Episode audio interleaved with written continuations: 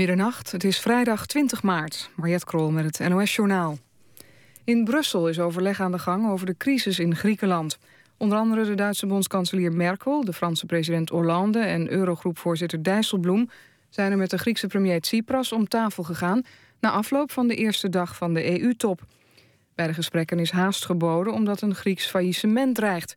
Het overleg over de uitwerking van de afgesproken bezuinigingen verloopt al weken stroef. De EU vindt dat Athene zich aan de afspraken over een concreet hervormingsplan moet houden. De Israëlische premier Netanyahu ziet toch wel iets in een Palestijnse staat naast Israël. In een interview met NBC News zwakte hij een anti-Palestijnse opmerking die hij dinsdag maakte wat af. Een dag voor zijn verkiezingszegen noemde Netanyahu de twee-staten-optie nog onbespreekbaar.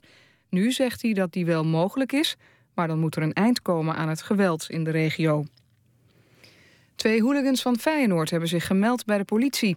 Ze waren samen met vijf andere ruilschoppers herkenbaar in beeld gebracht... in het regionale opsporingsprogramma Bureau Rijnmond. Ze waren volgens justitie betrokken bij de vernielingen in het centrum van Rome... voor de voetbalwedstrijd AS Roma-Feyenoord. De politie vraagt ook andere ruilschoppers om zich te melden. Ajax is er niet in geslaagd de kwartfinales van de Europa League te bereiken... De Amsterdammers wonnen vanavond in de arena wel met 2-1 van Dnepropetrovsk. Bazoer zette Ajax in de 60ste minuut op 1-0. In de verlenging maakten de Oekraïners de gelijkmaker... en invaller Mike van der Hoorn maakte daarna de 2-1. Maar door het uitdoelpunt van de Oekraïners... en doordat Ajax vorige week de uitwedstrijd verloor... is dat niet genoeg om naar de volgende ronde te gaan. Het weer vannacht landinwaarts plaatselijk mist. De temperatuur daalt tot dicht bij nul. Aan de grond is er lichte vorst. De komende dag wat zon bij 8 tot 13 graden. En de zonsverduistering is in grote delen van het land te zien. Zaterdag buien en wind bij 7 of 8 graden. Dit was het NOS Journaal. NPO Radio 1. VPRO. Nooit meer slapen.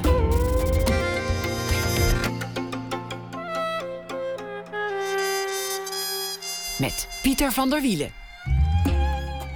Goedenacht en welkom bij Nooit meer slapen. Een wolkenkrabber zonder de schaduw. Het zou toch mooi zijn? Het is ook eh, bedacht. Hoe dat werkt hoort u na één uur. Krijgt u ook een verhaal van onze huisschrijver deze week? Dat is uh, Thomas Verbocht. Maar we beginnen met Co van den Bos. Toneel is ook rock'n'roll en zeker als Co erbij betrokken is. Het is een uh, theaterlegende. Althans, dat werd hij met Alex de Elektriek in de tijd in de jaren 80 en 90. Punktheater werd het toen al genoemd. Het uh, was ruig, energiek en absurd toneel. Toen het gezelschap uit elkaar ging, ging Co gewoon verder. Als acteur, als schrijver en als regisseur. Samen met zijn liefde Ola Mafalani, is ook theatermaakster, vertrok hij naar Groningen, alweer zes jaar geleden waar hij onder meer werkt voor het Noord-Nederlands toneel. De Twaalf Gezworenen is de voorstelling waarmee hij nu op de planken staat. Een stuk uit 1958 van Reginald Rose. Een jury moet beslissen of de verdachte schuldig is aan moord en uh, of hij op de elektrische stoel komt te eindigen of niet. En ze komen er niet uit. Geregisseerd door Guy Wise. Ko van der Bos die werd geboren in 1958 in Utrecht. Ja, en uh, groeide op in Haarlem, studeerde kunstgeschiedenis en uh, deed ook de Rietveld Academie. Maar uiteindelijk werd het toch het uh, toneel. Welkom, uh, Ko. Ja, maar ja, 1958 en je zucht. ja. nou ja, dat is alweer een hele lange tijd geleden. En, ja, dan ineens ben je een, een ja, nee, man van middelbare met, leeftijd. Met, ja. de twaalf gezworenen spelen we nu met, met een aantal stagiaires van de, van de theateracademie. En die jongens die zijn om twintig. En dan denk je, ja, waar waren die toen ik... toen ik mijn tiende Alex-voorstelling maakte. Toen waren ze nog niet geboren. Dus dat... Uh... Dan schrik je van de jaren ineens. Ja, en het is ook... Uh, ik kan me goed het moment herinneren dat ik... Uh, een, een, voorstelling was, werden gemaakt met een Superman en de vader van Superman. En ik ging gewoon blindelings van uit dat ik Superman zou zijn. maar toen was ik gecast voor de vader van de Superman. Uh, dus als de oudere man. En nu ben ik uh, ook de oudere man die eigenlijk, uh, eigenlijk al over de hill is. Twelve Angry Men is een soort apenrots waarin iedereen ontzettend hoog oplopende spanningen heeft, agressief is en frustraties heeft. En, vol testosteron, ja, ja, vol geldingsdrang. Ja, en, Honger en, om gelijk en, te krijgen. Ja, en ik ben de oudere man die eigenlijk al over die testosteronheuvel heen is. En Ja, daardoor ook met wat meer afstand uh, dat die apenrots bekijkt. En nou ja, net op de goede moment een paar uh, zinnige dingen zegt. Ben je ook echt een, eh, een oudere man die, die over de geldingsdrang heen is? Is het vuur al een beetje geluwd? Nee, ja, nee dat, dat, uh, als het zover is, dan, dan, uh, dan kan je ophouden als kunstenaar, denk ik. Als kunstenaar. Je moet die drive hebben. Ja, theater maken, schrijven. je, moet, je moet toch die expressie willen geven aan, aan wat er in je leeft. En uh, dat op zo goed mogelijk manier. En um, nou ja, ik heb het geluk dat ik, dat ik van vele markten thuis ben. Of het ongeluk. Uh, dus er valt. Je kan acteren, je kan schrijven, je kan regisseren. Ja, dus je er valt altijd iets. iets uh, bouwen. Iets te ontwikkelen en verder te komen en, en weer te leren. Maar je was een hemelbestormer toen je begon. Je wilde, je wilde de boel opschudden. Ja. Je wilde niet zomaar een voorstelling maken, maar je, je wilde dat iedereen ondersteboven naar huis ging. Nee, sterker, je wilde de wereld veranderen. Voor minder deed je het niet. Hoe, hoe kan je dat zo lang volhouden als dat de ambitie nou is? ja, de wereld veranderen, dat, dat klinkt heel erg uh, uh, moralistisch. We wilden in ieder geval theater maken en onze kijk op de, op de wereld zo brengen op de manier uh, zoals wij die wilden doen. Dus uh, eigenlijk wars van allerlei gouden theaterwetten. En wars van wat je aangeleerd krijgt op een academie. Gewoon eigenlijk uh, ja, fris, van, fris van de lever. Jullie, was, jullie hoorden niet bij het circuit. Jullie nee. hadden helemaal niet een opleiding. Jullie, jullie waren niet gecast door iemand. We werden jullie, met argwaan bekeken. Jullie traden ook niet op in de Schouwburg, maar juist in het, in het clubcircuit. Eigenlijk een beetje Ja. een bandjescircuit waar jullie speelden. ja, met met eh, Alex de Elektriek. poppodia, jongerencentra. En eh, dan hebben we het over de jaren tachtig. Toen waren de jongerencentra waren echt hele levendige eh, plekken voor, voor jongeren. Waar, waar bands speelden, waar kleine theatervoorstellingen speelden. Ehm, en daar, daar zijn we begonnen. Met, met eh, ja, soort ruige, ruige theatershows. En ehm, nou, het aardige van, van, van die jongerencentra is dat, dat, dat mensen per definitie eh, eh, eigenlijk niet geïnteresseerd zijn in ehm, theater. Dus eh, je moet ze echt voor je, voor je winnen. Je Of- moet ze naar die zaal lokken en je moet dan ook zorgen dat ze, dat ze een beetje onder de indruk weggaan. Liefst Ja, dat ze meegenomen worden en dat, dat ze bereid zijn om, om in die rare wereld die wij dan hadden, om daar door aangeraakt te worden en daarin dat te volgen. En dat gebeurde vaak dat, dat, dat er, dat er eh, eh, nou ja, de, de bevolking van zo'n jongerencentrum eh, dan ergens achter in een bar stond.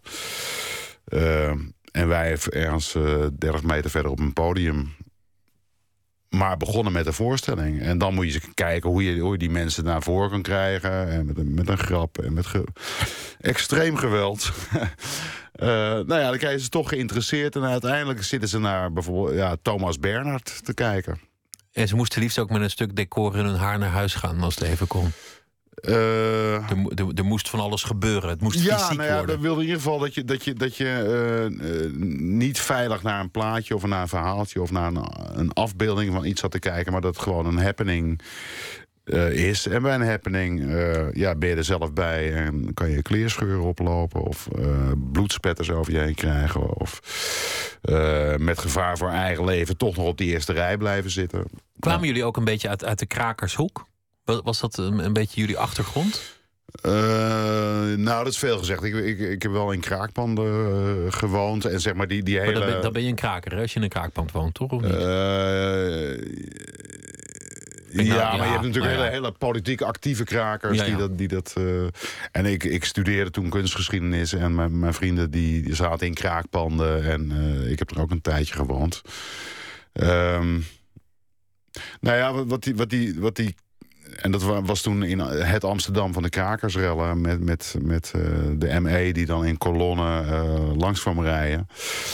Ehm, en wat daar... Wat, ehm, nou ja, je, je was erbij bij als, er, als, er, als er confrontaties waren met politie. En tegelijkertijd moest je ontzettend uitkijken dat je niet opgepakt werd. Of dat je een map kreeg. Dus er is steeds een soort dynamiek van, van naar de plek gaan waar het gebeurt. En, en alle zintuigen openzetten.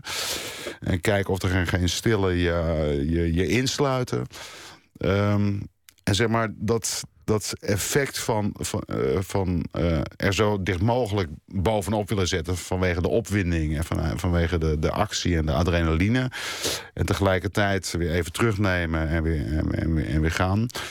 Um, nou, zo'n soort sfeer zochten we altijd wel bij, bij, bij, de, bij de voorstellingen. Jullie waren eigenlijk niet zo heel erg politiek... maar het was meer de, de, de opwinding die jullie ja. aansprak. Ja. Wat is er gebeurd waardoor je dat, dat heilige vuur zo lang hebt volgehouden? Want je zei net, ik, als, je, als ik niet meer die drive had, dan zou ik dit vak niet meer doen. Dat je dat als jonge man hebt. Dat je denkt, nou, ik ga de hele boel opschudden en, en, en ik wil alles wat ik heb in zo'n voorstelling stoppen. Dat, dat begrijp ik. Maar wat heeft ervoor gezorgd dat je dat hebt volgehouden? Um, nou ja, dingen, dingen, veranderen. Dus je begint, je begint uh, in de beginjaren als een soort punk die, die eigenlijk niks kan, maar wel uh, denkt van datgene wat ik niet kan, dat moet ik dan wel met, met 100% doen, of 200% of 300%, of 10.000 volt. En dan zien we wel wat er komt. Nou ja, dat heeft een bepaalde overtuigingskracht. Maar op een gegeven ogenblik uh, ga, je dat ook nuanceren. Ik ben me op een gegeven ogenblik ook meer toe gaan leggen op, de, op het schrijven van stukken. En ik ben dingen gaan regisseren. Uh, toen ik Ola leerde kennen, Ola die, die uh, is een. Die, ja, die komt uit een hele geëngageerde hoek eigenlijk. Uh, en, die, en dat vond ik heel interessant. Hoe, hoe, je, hoe je zeg maar een soort ongerichte energie van, van alles moet anders. En uh, de, de, de, wereld is al af en ligt vast. En uh, daar ga ik dwars doorheen. Zo'n soort nou ja, ongerichte energie. En, en Ola is, is heel erg van het engagement. Dus hoe, hoe, uh, wat zie ik in de maatschappij? Uh, als Ola Mafalani trouwens. De, Jouw, jouw geliefde en, ja. en, theatermaakster. Ja, en artistieke leidster van het Noord-Nederlands toneel. Uh, zeg maar, Ola is, is veel, veel conceptueler. In de zin van... er is een probleem met... met kindermishandeling. Ik ga een voorstelling maken over kindermishandeling. En ik denk dat de combinatie tussen, tussen uh, en mij juist is dat, dat uh, op een of andere manier heb ik daar altijd een, een andere invalshoek op. En is het formeler of absurder of zit er een, een, rare grap in waar, waarmee het publiek weer eventjes uit die moralistische stroom haalt. Want geëngageerd theater wil nog wel eens een beetje stichtelijk worden. En, en ja. Jij wil toch uiteindelijk gewoon de boel opschudden? Nou ja, ik, ik, ik denk dat, dat uh, de beide, de beide uh, kanalen kunnen werken als je wil communiceren met, met het publiek. Aan de ene kant een soort helderheid van het gaat over, de, over dit, dit thema. Uh, en dat bekijken we op verschillende manieren. En, en ehm, daarin kan de vorm of de taal kan ook uh, zorgen dat je een, een, frisse kijk krijgt. Of een, of een fris klinkt dan een beetje raar, maar of, of een pijnlijke kijk. Of het kan schrijnender worden doordat je. Uh... Je bent al 30 jaar bezig, zo'n beetje in, in, in dit vak, denk ik nu inmiddels. Ja. Zoiets. Kijk je wel eens terug? Lees je wel eens oude teksten? Zie je wel eens oude voorstellingen? Denk je wel eens terug aan, aan hoe je dingen toen deed? Uh, nou ja, to, toevallig uh, wordt een van, van mijn beginteksten uitgegeven bij de Nederlandse Toneelbibliotheek. De Onthoofde Hand. En dat was eigenlijk een eerste tekst die, die wel politiek. Uh, of commentaar gaf op, op de politiek. Uh, was ten tijde van, uh, van Srebrenica. nou, dat, dat, speelde, dat speelde zich af in een, in een, in een, in een hotel, ergens op, op een einde van een spoorlijn. Uh, nou ja, in, in, een hele, hele absurde, absurde, vermorzelde versie van, van uh, de Oedipus-mythe werd daar uh, commentaar geleverd op wat, er, wat er dan in, in, in de Balkan gebeurde. Um, nou, als je dat leest, dan, dan, dan denk ik, wauw, dat zijn, dat, zijn, uh, dat zijn felle kleuren. Maar ook... Ben je nu rustiger geworden? Is dat wat je zegt?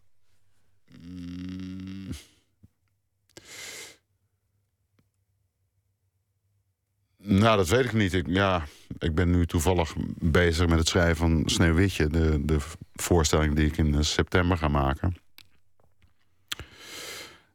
En dat is er ook weer van dik hout. Nou, niet van dik hout, maar planken. Maar, maar uh, je, dan buitel je ook van de ene poëtische ontboezeming... naar een soort Tarantino-achtige, Fight Club-achtige eh, stel dwergen. En, en vervolgens rol je weer in een soort poëtische beschouwing van een jager over de natuurlijke manier om dingen te doen. Maar het is de natuurlijke beloop eigenlijk dat je dan op een gegeven moment.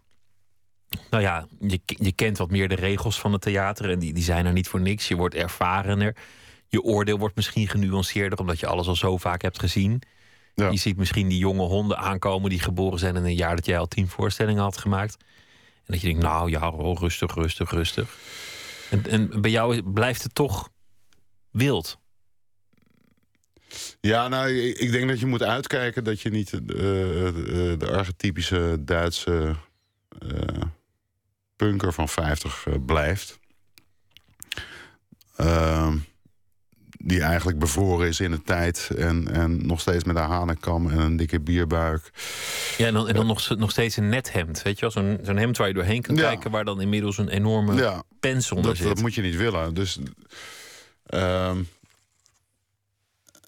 de, de gereedschappen zijn genuanceerder geworden. En, en tegelijkertijd, als, als ik, ja.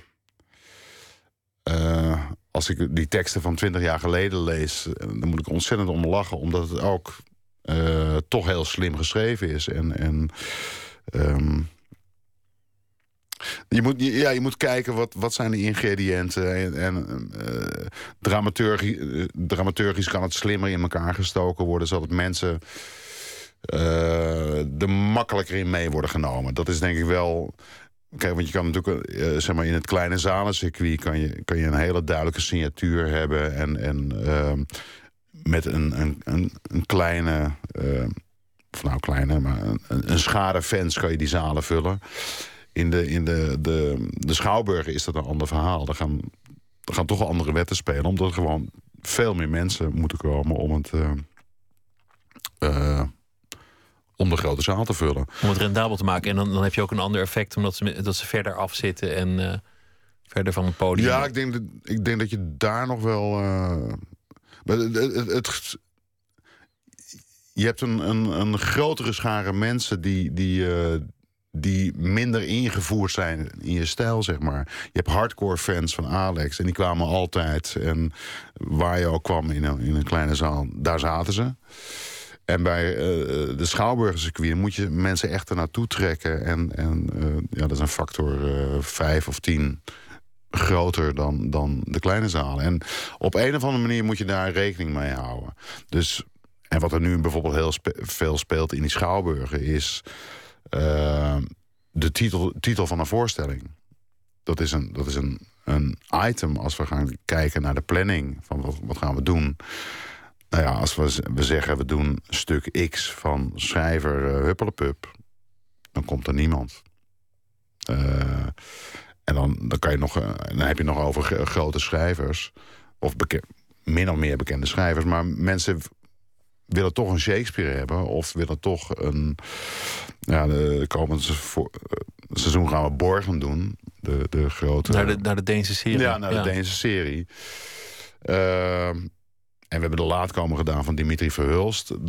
Dus ja, dat kennen mensen. En daar zijn ze dan benieuwd naar. Van, nou, dan ben ik wel benieuwd hoe dat in theater gaat. Maar uh, zomaar een stuk van een, van een Scandinavische schrijver of zo. Of, of een, een, nieuw stuk van Ko van de Bos. Of een nieuw stuk van Geert-Jan Reinders. Daar komt geen Schouwburg publiek op af. Dat is moeilijker. Ja. Een band uit Amerika die uh, zich ooit heeft uh, vernoemd naar een zin uit uh, een verhaal van Virginia Woolf. Modest Mouse. Ze hebben hun zesde album gemaakt, Stranger to Ourselves. En dat is ook de titel van het nummer dat we nu gaan luisteren.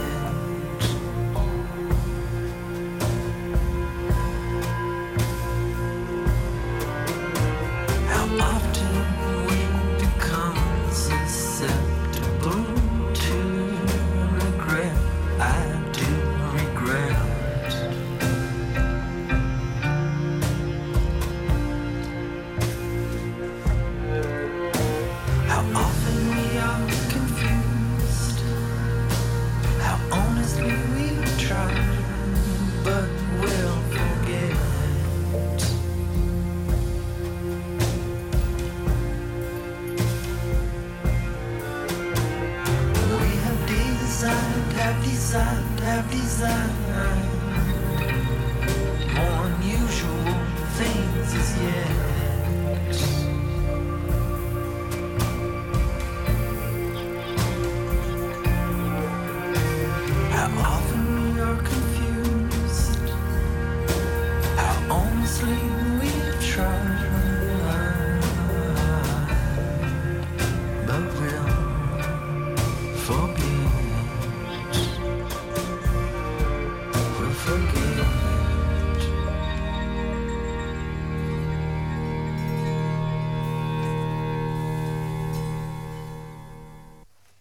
Dat was uh, Modest Mouse, Stranger to Ourselves. Uit uh, de staat Washington komen ze.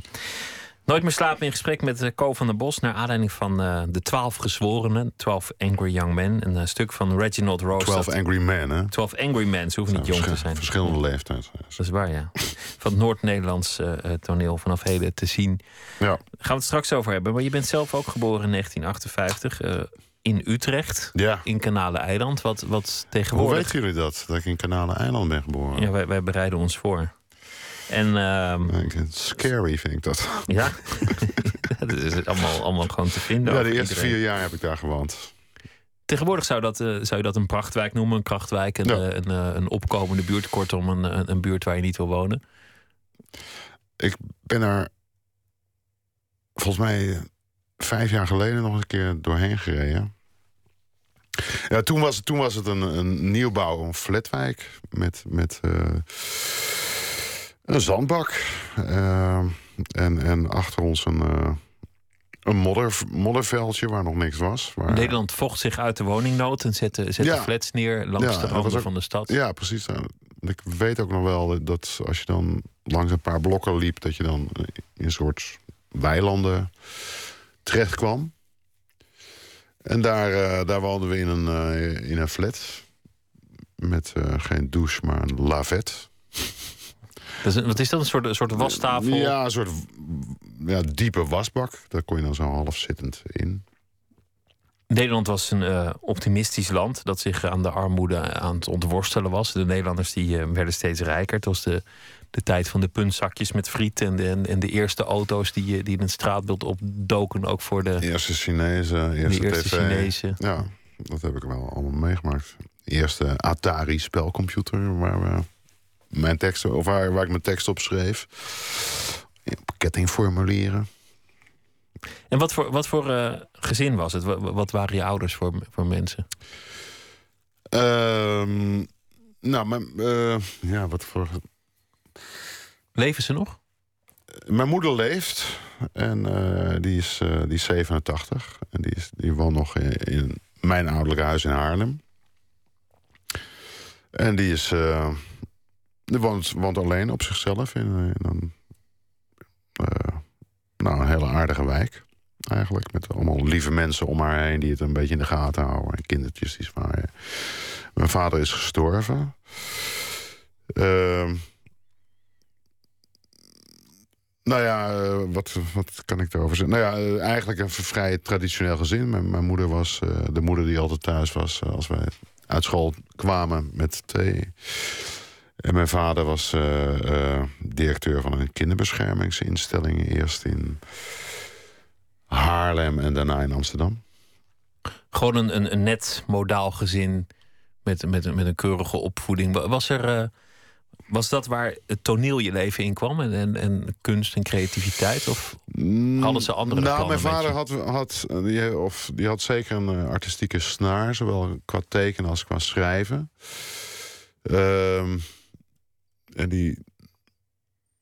Nou ja, die, die, die is, die is uh, die opgegroeid tijdens, de, tijdens de, de, oorlog. En daarna moest hij inderdaad uh, maar zien hoe hij het, uh, hoe die het moest rooien. Dus die heeft gewoon eerst in de reclassering gezeten. En vervolgens via cursussen en et cetera, sociale academie, is hij dan de kinderbescherming ingegaan. Maar eigenlijk was de, de, artistieke kant, dat was wel zijn droom. Maar goed, daar, hij heeft het pad niet genomen. En, en, uh... Daar moet je ook zelfvertrouwen voor hebben. En, en als, als iedereen om je heen sappelt, dan, dan is dat niet ja. de eerste weg die je kiest ja. natuurlijk. Ja. En, uh, maar goed, hij, hij, hij, had het allebei wel. Schilderen of, of, tekenen, schilderen, beeldende kunst en, en schrijven. En dat, dat, op een of andere manier heeft hij dat ook wel op mij overgebracht. En uh, hij heeft uh, dat altijd met, met, met uh, veel enthousiasme bekeken wat ik, wat ik maakte. Dus ik voelde me altijd wel heel erg gesteund in. In wat je deed en wilde. Heb je, heb je tegen hem gevochten, tegen je vader? Nee. nee. Nooit? Nee. Grappig, omdat dat, dat ik je toch net beetje begon te zien als een, als een, een, een man die alles wilde, wilde opschudden. Als een, als een man die rebels was. Die, die uh, niet van conventies hield, maar, maar thuis. Nou ja. Nee, ik heb, ik heb, in, in die zin heb ik nauwelijks een puberteit gehad. Hoefde ook niet. Nee, dat hoeft ook niet. Nee, want, want uh, mijn vader was, was. Die heeft een ingewikkeld familieverhaal, maar die heeft al op vrij vroege leeftijd. moest hij zelf maar uitzoeken wat hij, wat hij met zijn leven aan moest. Uh, die is toen een beetje in de existentialistische hoek verzeild geraakt. Van je bent verantwoordelijk voor jezelf en uh, je bent in principe alleen. En nou ja, zo in, in die wereld is hij opgegroeid. Sartre, Camus. Uh, en dat heeft hij ook bij mij met de paplepel naar binnen gegoten. Uh, dat je alleen bent en dat je verantwoordelijk bent. En, en... Nou ja, verantwoordelijk bent voor jezelf. Dus, dus uh, van huis uit was er ook geen dwang van... jij moet rechten gaan studeren of jij moet uh, dit of dat worden. Doe gewoon wat er, wat er bij je past. Maak de keuzes waarvan jij denkt dat ze goed zijn. En wij mogen er alleen maar naar kijken.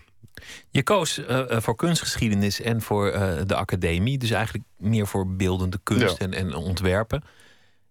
En toch werd het, werd het toneel. Hoe, hoe is dat gegaan? Um, ja, dat is een merkwaardige. Nou ja, ik, ik, ik schreef altijd uh, heel veel. Vanaf de lagere school. en, en schreef ik nou ja, opstellen van 40 kantjes. En die mocht ik dan ook elke dag voorlezen. En dat vond iedereen leuk. En de tennisvereniging schreef ik alle tennisverslagen tot science fiction of uh, rampenfilms. Nou ja, terwijl die tennisverslagen over het algemeen heel saai zijn met dan en dan gebeurde dat en dat. Maar ik maakte dan altijd een soort genre, genre ding van. En eigenlijk, eigenlijk zat ik het meest in, in, de beeldende kunst. Ehm,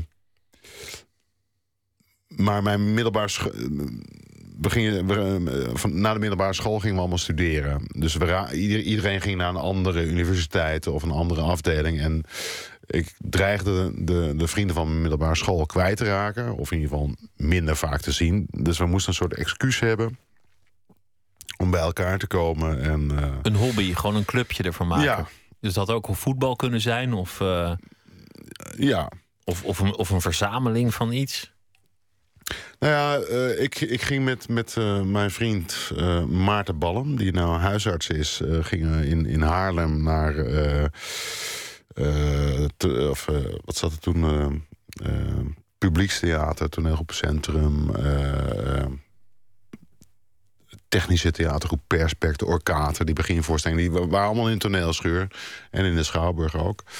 Dus daar gingen we als, als middelbaar scholieren gingen we daar gewoon vaak kijken. Dus, dus die liefde voor theater was er.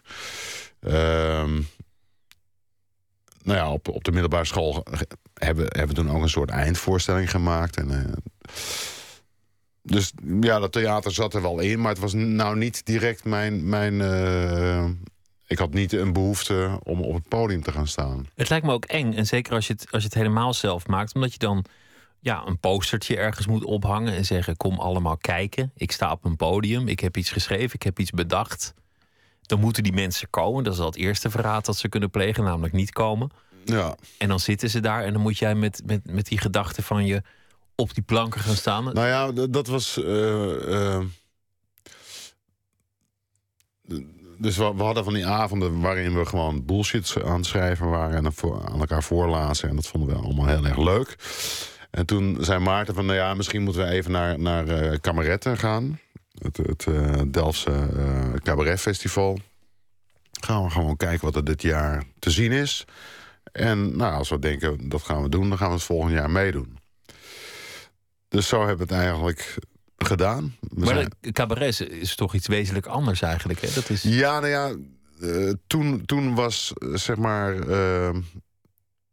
we zaten meer op de Monty Python tour. Absurdisme. Ja, absurdisme, sketchachtige dingen. En uh, ja, ik, toen, toen mijn kameretten was, of toen met cabaret was, was zeg maar, uh, was het genre niet helemaal duidelijk meer, volgens mij. Er waren allerlei sketchesachtige dingen en, en uh, theatrale dingen, muziektheater. Dat, dat zat er allemaal. Alles kon eigenlijk als het ja, maar goed dat zat allemaal een beetje in, in die finale. Um, nou ja, en toen hebben we, toen hebben we onze eerste voorstelling hebben gedaan in, als selectieronde voor, voor kameretten. En daarna zijn we meteen uh, bij kameretten terechtgekomen. En uh, nou ja, kwamen we in, in de finale. En ik won ook de persoonlijkheidsprijs toen zijn we opgepikt door een impresariaat. En, uh, toen begon het. Wat was het moment dat je dacht: dit wordt mijn vak, dit wordt mijn leven? Nou, dat, ja, dat is nog vijf jaar later of zo, denk ik. En was dat omdat het toen eigenlijk al een feit was? Van god, is al vijf jaar mijn leven, laat ik het nu maar aan mezelf toegeven? Nou ja, ik. ik uh, Want ik studeerde overdag kunstgeschiedenis en s'avonds deed ik Rietveld. En op een gegeven ogenblik. Uh, ik deed avondopleiding uh, Rietveld. Dus op een gegeven ogenblik krijg je steeds meer voorstellingen. En toen zat ik in het derde jaar van een Rietveld. En toen kwam ik eigenlijk alleen nog maar opdagen voor de beoordelingen.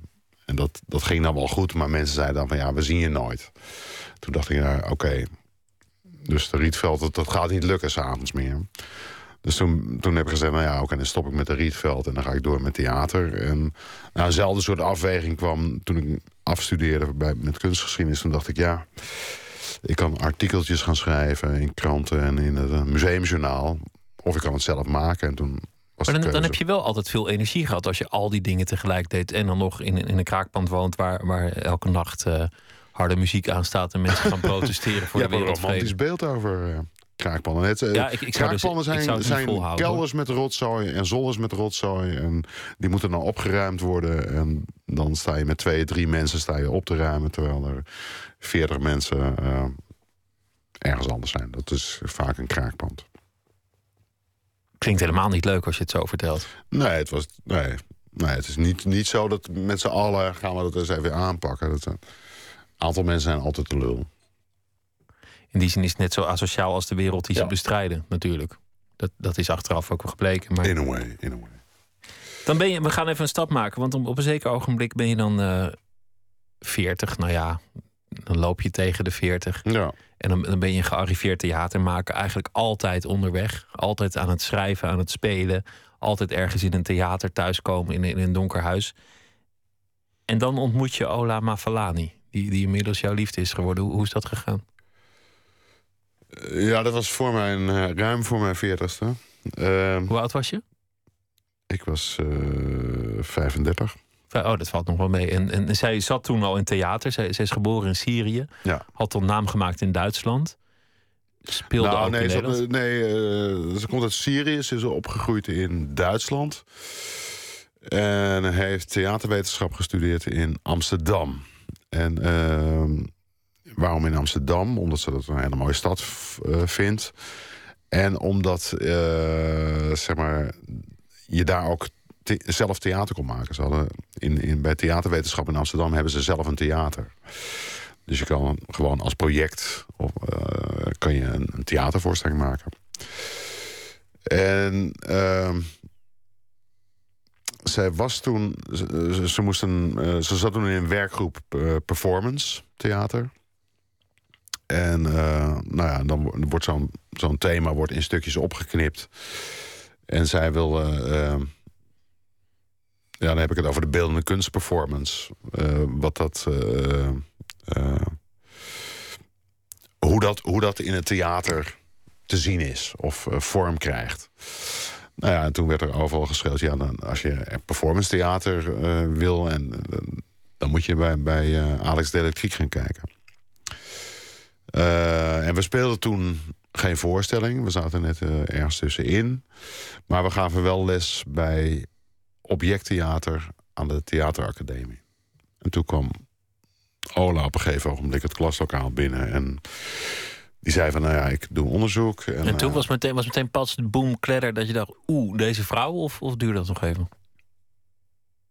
Nou, als Ola binnenkomt, dan komt er wel Komt er wel wat binnen? dan komt er een vrouw binnen. Met veel energie en, met en charisma. Ja, charisma en personality. En... Nou, daar heeft ze alles tegen, want ze is ook heel erg mooi. Dus ik dacht, wauw, nou, eh, ik pak een stoel, ga erbij zitten... en kijk maar hoe, hoe, hoe ik met die studenten een voorstelling maak. Eh, nou ja, dat, dat heeft ze gevolgd. En, en op een gegeven moment moet je dan bij zo'n werkgroep een, een, soort paper schrijven. Eh, nou ja, en, daar, en, en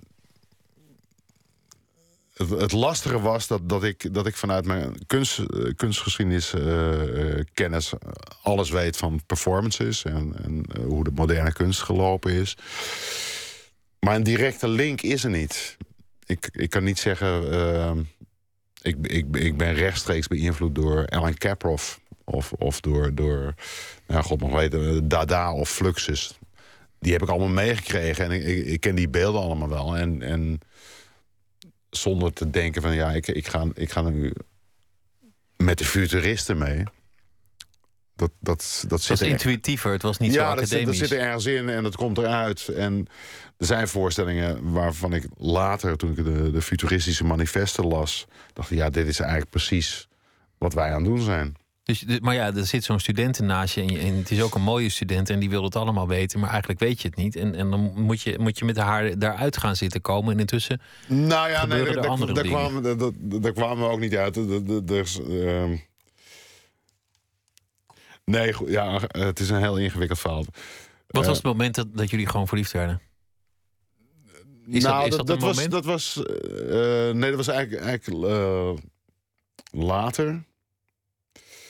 Ehm, want toen Ola afstudeerde, is ze bij het Grand Theater, ook in Groningen, eh harige machines gaan maken. Eh, en dat gaat over. eh, er was een voorstelling die ging over het leven en werk van, van eh Witkiewicz, een Poolse avant-gardist. Die ook schilderde, schreef, eh, muziek maakte. En ze vroeg mij om, om die rol te spelen. En voor mij was dat eigenlijk mijn eerste uitstapje eh, buiten Alex. Dus ik vond het heel interessant. Eh, nou ja, het was een, een, duidelijk deel van de, van de kunstgeschiedenis. Dus ik vond die, die, die hele eh, avant-garde tijd... en die Poolse avant-garde vond ik heel interessant. En ze, ja, ik kan schilderen. En ze wilde, ze wilde een schilder op het podium hebben. Dus ze vroeg mij of ik, die, of ik die, dat wilde spelen. En dat leek me ontzettend spannend. En nou ja, toen zijn we... eh, hebben we twee weken in Polen gezeten. En, en eh, nou, hebben we gerepeteerd in Groningen. Aan die voorstellingen. En uiteindelijk is dat Harige Machines geworden. Nou ja, en daar is het natuurlijk ergens gebeurd. Onderweg. En eigenlijk, eigenlijk om, om meer, ik bedoel, om, op persoonlijke wijze natuurlijk leuk, want jullie, zijn al heel lang samen. Maar ook professioneel heel interessant, want zij ging dat Noord-Nederlands eh, toneel doen. Werd gevraagd om, om daar eh, leiding aan te geven. Jij kwam eigenlijk als een cadeau voor de stad Groningen gewoon mee, want jullie hoorden bij elkaar. Ja, En eigenlijk kan je zeggen dat dat heel goed gewerkt heeft. De combinatie van jullie twee. Ja, nou ja, wa- wat, wat ik. Kijk, Ola is een, is een hele eh, geëngageerde, conceptueel denkende teambuilder. Om het even, even oneerbiedig te zeggen. En ik ben een introverte gek. die met, met, die vanuit, vanuit wat zij wil met rare ideeën komt. En die combinatie die werkt goed, omdat je... eh, zeker omdat we allebei denken van... Nou ja, alles is mogelijk als wij het maar bedenken. Ehm, en dan kan je van, van, van alles... Van elk thema kan je iets bijzonders maken. En, en eh, als je op een gegeven moment bedenkt van... van ja, we spelen, we spelen Medea in, in, de- in de Schouwburg in Groningen... Maar we willen op de grote markt willen ook een, een, een parallel actie hebben. Ah ja. Nou, dat gaan we doen. Het is toch een heerlijke stad om op te schudden, Groningen. Nou ja, dat was een van de redenen om naar, naar Groningen te gaan. Eh, Daar valt lekker veel op te schudden. mm, nou, er wordt al genoeg geschud daar. Eh, ik denk dat er in Amsterdam misschien meer op te schudden valt. Het aardige van Groningen is dat je, zeg maar, dat onze vraag was: wat kan je als stadsgezelschap eh, veroorzaken in de stad of teweeg brengen in een stad? En Groningen is daarin een, een, eh, een hele compacte stad. Ja, ik bedoel, het valt veel op te schudden. Klinkt alsof het, of het is. Maar ik bedoel eigenlijk juist dat het, dat het een levendige stad is... die, die ook een beetje geïsoleerd is. Wat, Ja. wat, het, wat het Ja, lekker dus het is bijna een soort laboratoriumachtige situatie. En eh, nou ja, dan, dan zie je dat je, dat je als eh, stadsgezelschap eh, zeg maar, heel aanwezig kan zijn. En, en, en met bijzondere acties op de, op de grote markt of op de vismarkt. gewoon het idee van het NNT is van ons en het is belangrijk wat ze doen. En we gaan eens kijken. Dat je dat heel erg. Eh, nou ja, dat je, dat je als gezelschap in staat bent om dat gevoel. Het NNT is ons gezelschap. En ze doen dingen die wij belangrijk vinden. En intussen ook uitverkochte voorstellingen in Utrecht, Rotterdam, Amsterdam en, Ja. eh, en, Ja. en waar dan ook. Ja. We gaan luisteren naar eh, een, een nummer dat John Kill in 1975 schreef, Close Watch. Intussen door heel veel andere artiesten uitgevoerd, waaronder deze versie van eh, Agnes Obel, Close Watch of This Heart of Mine.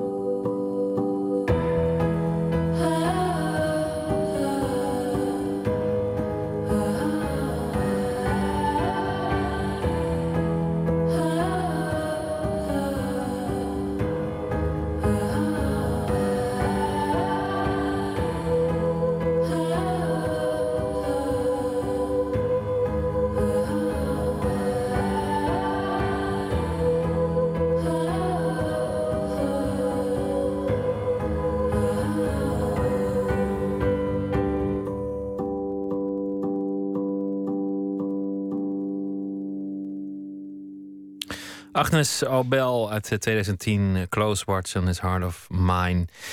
We hebben het uh, over uh, het theater met Co van der Bos. En we hadden het net al over hoe het allemaal zo gekomen is.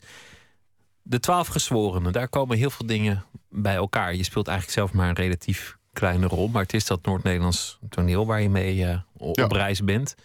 Het is ook een niet-traditioneel theatermaker die zich erover ontfermt hem, Guy Wise, die, die dat... Uh, Guy Weitzman. Weitzman, ja, die, Die, uh, die, die, die, choreograaf is van, uh, van, van, oorsprong meer. In zijn dagelijks leven.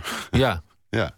Het ziet er ook, het, ik, ik ben vrijdag wezen kijken, het ziet er ook heel theatraal uit. Het is niet een, een, een tekstgeoriënteerde theatermaker. Nee, dat, dat is natuurlijk het, het als je de twaalf gezworenen of twaalf Angry Men...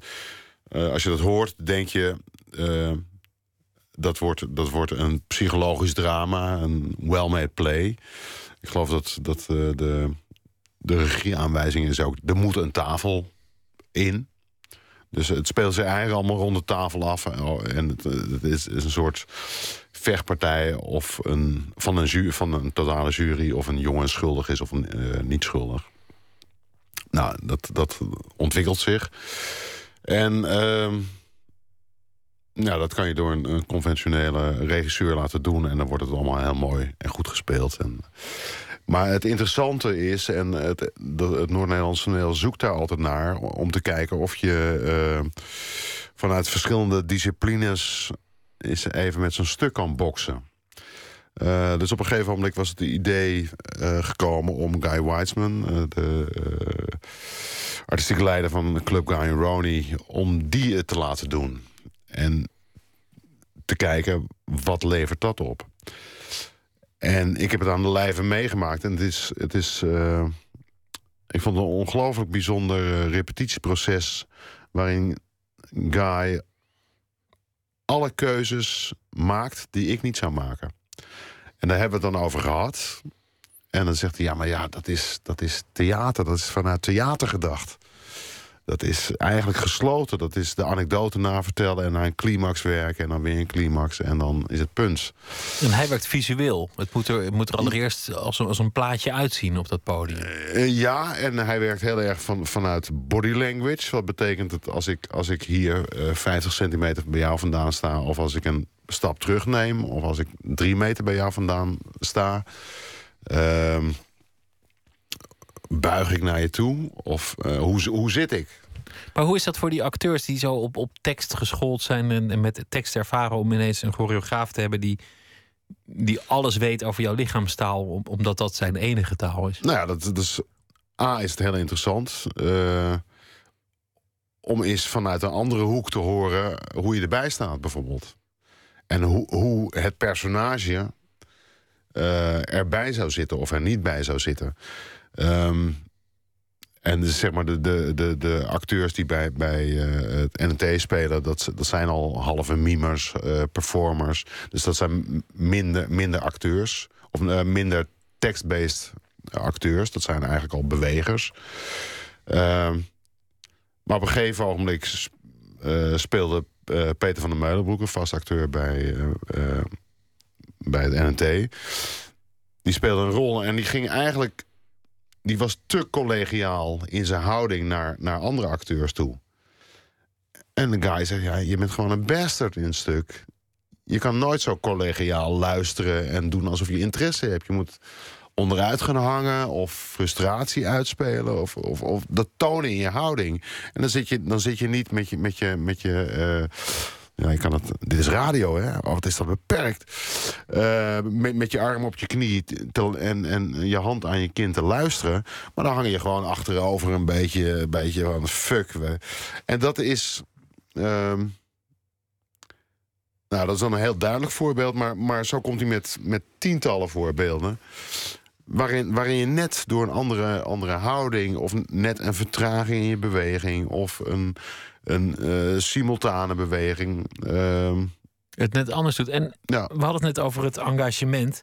Het gaat over, er is iemand die wordt verdacht zijn vader te hebben vermoord. Er zijn getuigen. De jury die moet het maar uitzoeken. Als hij het gedaan heeft, dan zal het wel de elektrische stoel worden. Ze worden het niet eens. En eigenlijk gaat het allemaal over de, de ervaringen van die juryleden. Want die zitten in een ruimte opgesloten, moeten eruit komen. Eentje ja. twijfelt, maar die, die weet anderen over te halen. En het, het gaat dan uiteindelijk veel meer over vooroordelen. En, en stigmatisering. En, en weet je wel uit wat voor buurt ik komt. En weet je wel ja, wat voor mensen nou, daar wonen. Daar gaat, daar gaat het stuk over. Zeg maar, wat, wat Guy heel erg uh, duidelijk probeert te maken... is, is dat, uh, dat onzekerheid eigenlijk een hele grote kracht is. En uh, waar iedereen nu een soort gepoest wordt om maar meningen te geven... en om, om deze groep weg te zetten en die groep weg te zetten... is eigenlijk onzekerheid van, ja, ik, ik weet het eigenlijk niet. Laten we even alle, alle uh, oordelen... Wat weet ik nou echt? Ja, laten we even alle oordelen en alles wat we zogenaamd weten... laten we dat gewoon even, even buiten beschouwing laten... en laten we gewoon even naar de, het ding zelf kijken. Maar het is een stuk van, van uh, nou, zeg 50 jaar oud... dat ineens toch heel actueel lijkt. Uh, in de kern is het heel actueel. Is het een, een prachtig uh, gegeven. Uh, actueel omdat het gaat over, over vooroordelen en discriminatie... waar ja. de kranten elke dag mee volstaan. Omdat het gaat over een, een, een, circuit van, van grote meningen hebben... en, en, en over ja, elkaar heen buitelen.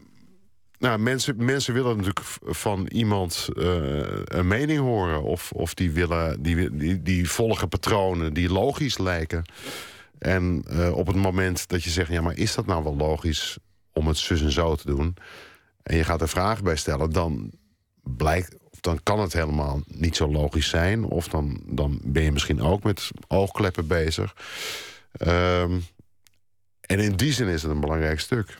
En wat... wat uh, uh, zeg maar bu buiten het poneren van, van de kracht van onzekerheid... wat, wat uh, Gaia doet... Uh, is de andere in inspiratiebron is uh, Kafka's uh, proces.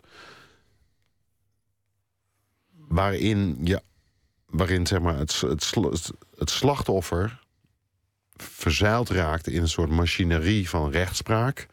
Die niet meer te begrijpen is, waarvan je niet meer weet waar het vandaan komt, wat je moet doen. Er worden dingen van je verwacht, maar je weet eigenlijk niet meer wat, wat er verwacht wordt. Dus, en, en, dat is natuurlijk ook heel actueel in, in, in een tijd waarin zo'n zo'n Luciade B. voor, een, nou voor, een moord, voor meerdere moorden wordt veroordeeld die helemaal nooit gepleegd zijn. Nee, of, of zet een asielzoeker ergens in een centrum, God mag weten, in, in, in eh, Noordoost-Groningen. En hij mag niks doen en hij komt daar vandaan en hij zit ergens tussenin. En dan wordt hij misschien uitgeprocedeerd en dan leeft hij toch hier. En het is, ja, dan, dan zit je echt tussen de raderen van de machines en je denkt van waar, waar, waar ben ik nou en hoe gaat mijn leven nou verder? En dan ben jij de, de oude wijze man die, uh, die uiteindelijk ook, maar dat zou ik niet verklappen, een, een, een belangrijke rol speelt in het einde van, van, de, van, van de voorstelling. Hoe lang ga je door met theater maken eigenlijk? Denk je daar wel eens over na? Uh, nee, dat denk ik. Nou, kijk, ik denk, ik denk dat, dat uh, schrijven, theater maken, dat dat. Ja, daar zit geen pensioengerechtigd leven aan vast. Of dat, dat is onzin. Maar, maar je, je hele leven ging er eigenlijk over tot nu toe? Ja. Vanaf het moment dat het er kwam? Dan, dan is het ook eigenlijk wat jou bindt met, met je vrouw. Hopelijk nog met veel meer dingen. Maar, maar dit is toch een, een heel belangrijke band die jullie hebben. Uh... Wil je daarmee ook zeggen dat, dat, dat je tot de laatste snik door zult gaan? Dat, dat, dat... Ja, ik, ik kan me niet anders voorstellen dan, dan dat. Maar goed, of, of dat, of dat uh, spelend in theater is, of schrijvend, of regisserend, of schilderend of misschien nog eens een keer een, een roman of een film maken. Ja, dat, dat maakt mij niet zoveel uit, maar. maar uh... Dat is toch mooi als, als zou je op een rolstoel gewoon die planken op moeten. Gewoon doorgaan. Ja, ik, ik zit nu in een rolstoel, maar... In, in dat, in dat ja, stuk. Nou ja, ja. De, uh, sterven in het theater, dat lijkt me dan wel heel erg uh, pathetisch. Maar, maar zolang je de drive hebt om, om de werkelijkheid waarvan iedereen denkt, ja, die is on ontkoombaar en die ziet er zo uit, om die te kneden en daar weer een andere, andere kant van te laten zien. Ja, dat vind ik alleen maar een groot spel en, en fantastisch om te doen. Dus ik zie geen enkele reden om daarmee te stoppen. Doorgaan tot de laatste snik. Een, een leven dat ging over theater en zal gaan over theater en nog 50 jaar zal gaan over theater. ik hoop het, ja. Dank je wel dat je te gast wilde zijn. En veel succes met uh, alle verdere voorstellingen die je nog gaat, uh, gaat maken. Ja, graag gedaan. Ja. Zometeen een verhaal van Thomas Verbocht, die uh, deze week elke dag een verhaal voor ons schrijft over de afgelopen dag. En dat zal hij zo meteen ook doen. En aandacht voor de nieuwe voorstelling van Misha Wertheim, die enorm veel lof over zich heen krijgt. Maar er is een andere man die ook eer toe zou moeten komen als het over die voorstelling gaat. En die hoort u zo meteen. En uh, we gaan het ook hebben over wolkenkrabbers die geen schaduw afwerpen. Dat is een uitvinding die vandaag gepresenteerd werd. Twitter het VPRO NMS of via de mail nooit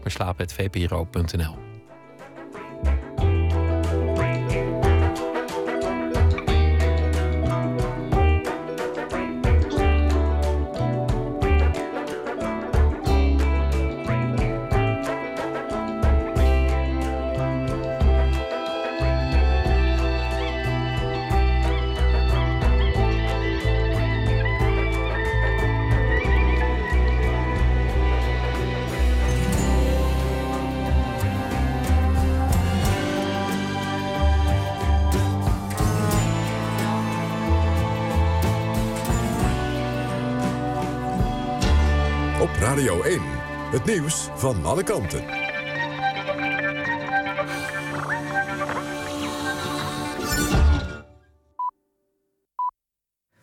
1 uur, Mariette Krol met het NOS-journaal.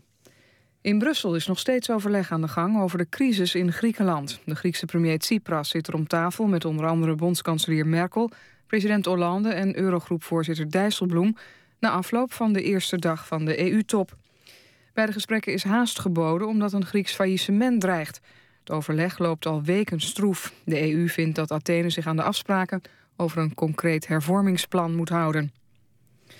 Oud-staatssecretaris Fred Teven keert terug in de Tweede Kamer, heeft hij zelf tegen de NOS gezegd. Teven trad vorige week af samen met minister Opstelten naar aanleiding van onduidelijkheid over een deal met een topcrimineel. Opstelten wordt waarschijnlijk opgevolgd door het VVD-Kamerlid Van der Steur. Teven is de eerste die in aanmerking komt voor de kamerzetel van Van der Steur. Avonturier Ralf Tuin is met vier Britse mederoeiers de Atlantische Oceaan overgeroeid in een nieuw wereldrecord. Hij vertrok in januari uit Portugal en zette afgelopen avond voet aan wal op het Caribische eiland Trinidad na een roeitocht van 51 dagen en 17 uur. Dat is veel sneller dan het oude record, dat stond op 96 dagen. Volgens hoofdsponsor Tentu waren er onderweg wat kleine problemen... als zoutwaterzweren en materiaalpech, maar was de boot razendsnel. Ajax is er niet in geslaagd de kwartfinales van de Europa League te bereiken. De Amsterdammers wonnen vanavond in de Arena wel met 2-1 van Dnepr Propetrovsk. Bazoer zette Ajax in de 60ste minuut op 1-0. In de verlenging maakten de Oekraïners de gelijkmaker... en invaller Mike van der Hoorn maakte daarna de 2-1. Maar door het uitdoelpunt van de Oekraïners... en doordat Ajax vorige week de uitwedstrijd verloor... is dat niet genoeg om naar de volgende ronde te gaan. Het weer vannacht landinwaarts plaatselijk mist. De temperatuur daalt tot dicht bij nul. Aan de grond is er lichte vorst. De komende dag is er wat zon en het wordt 8 tot 13 graden. Dit was het NOS Journaal. NPO Radio 1. VPRO. Nooit meer slapen.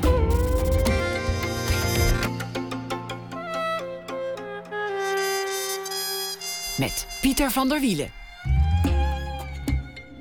U luistert naar uh, Nooit meer slapen. Zometeen gaan we het hebben over uh, het Holland Animatie Filmfestival. Dat is momenteel uh, bezig. En we gaan het hebben over een van de bijzondere animatiefilms die daar te zien zal zijn. En ook gaan we praten over Wolkenkrabbers zonder schaduw. Een nieuwe uitvinding. Maar we beginnen met Thomas Verbocht.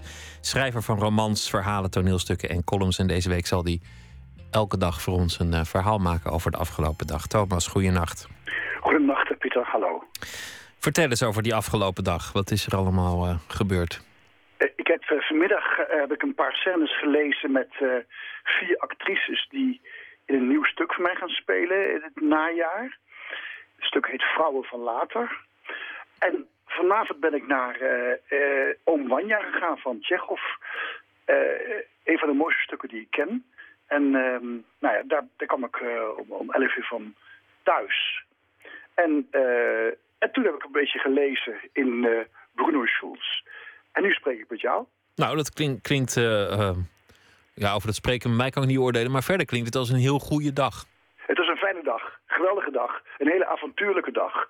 Zeker ook het lezen van, van een nieuw stuk met, met, met vier actrices. En ik moet zeggen, om Wanja zien is altijd een, een feest. Ik bedoel, een van de mooiste stukken die ik ken. Van ik al zei, ja.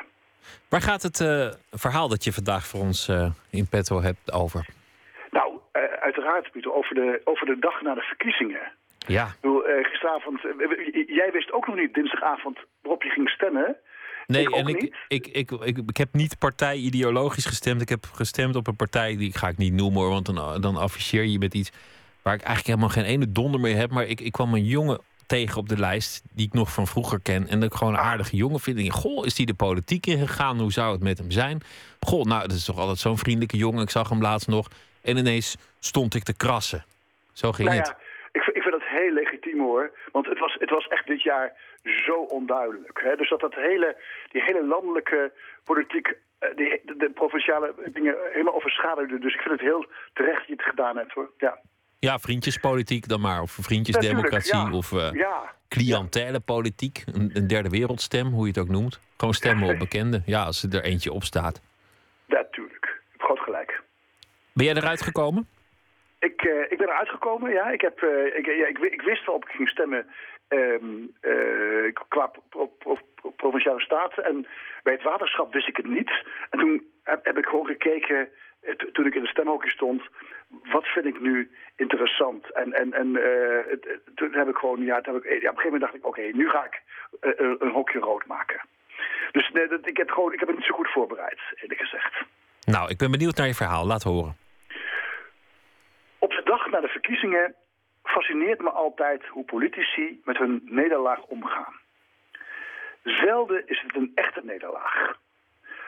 Altijd zijn er een paar politici die zeggen dat het goed is dat ze weten waaraan ze toe zijn. Goed voor de partij en uiteindelijk ook goed voor Nederland. Weten waaraan je toe bent. Is dat altijd wel zo goed? Het klinkt krachtig en belangrijk, maar wat zegt het? Vanochtend moest ik voor een controle in, in de polykliniek zijn. Iedereen die daar wel eens komt, kent de stilte die daar hangt als een groot dood ding. Ik ben verdiept in het tijdschrift privé van vorig jaar zomer... als ik ineens lichte onrust voel. Ergens in de buurt van de balie. Uiteraard kijk ik op en dan zie ik een vage kennis. Een vriendin van vroeger die nooit een echte vriendin werd... maar zich wel zo gedraagt. Ze ziet mij nu ook en roept heel hard mijn naam.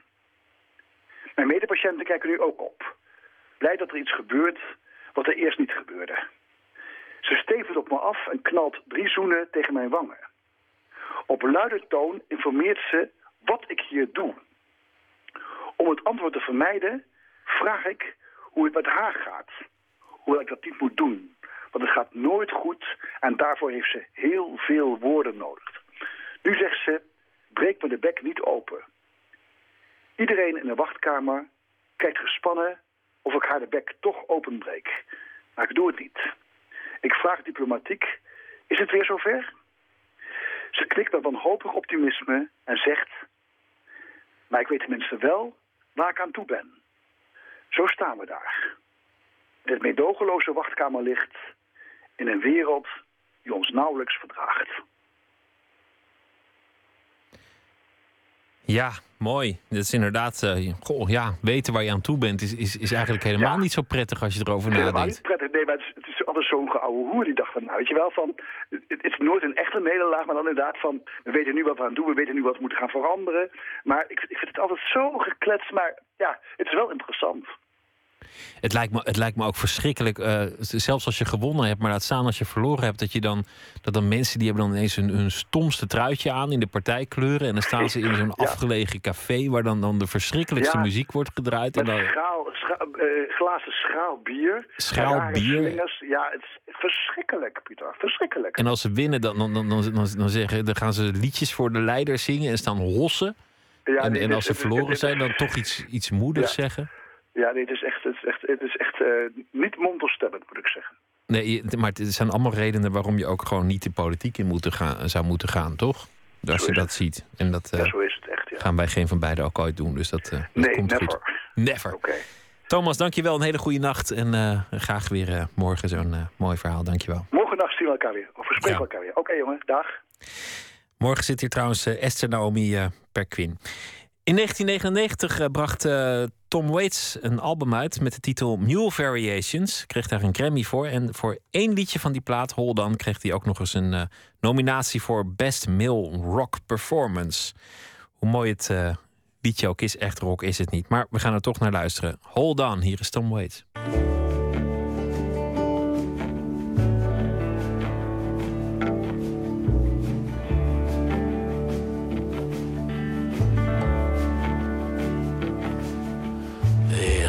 Sign up in our town. If you live it up, you won't live it down. So she left Monte Rio, son, just like a bullet leaves a gun. With a charcoal eyes and Monroe hips. She went and took that California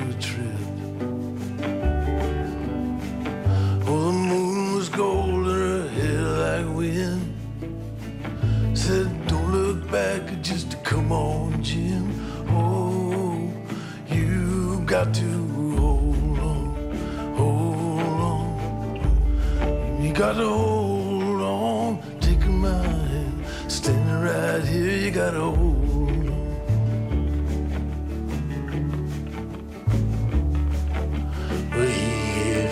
dime store watch and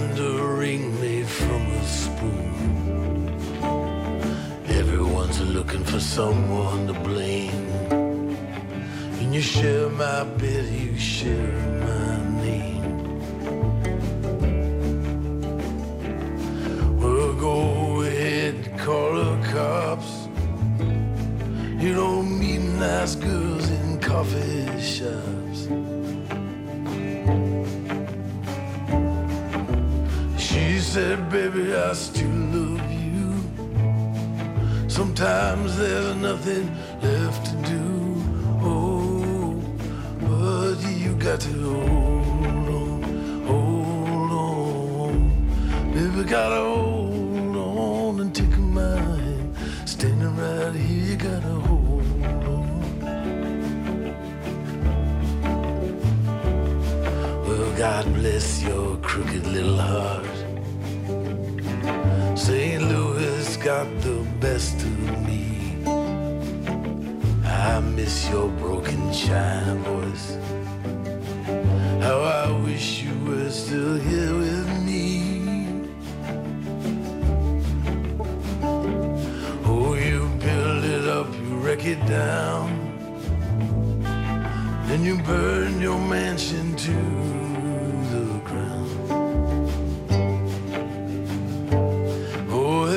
nothing left to keep you here.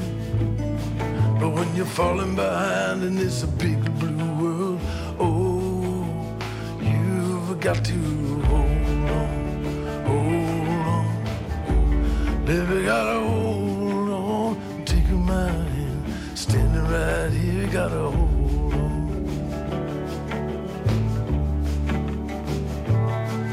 Down by the riverside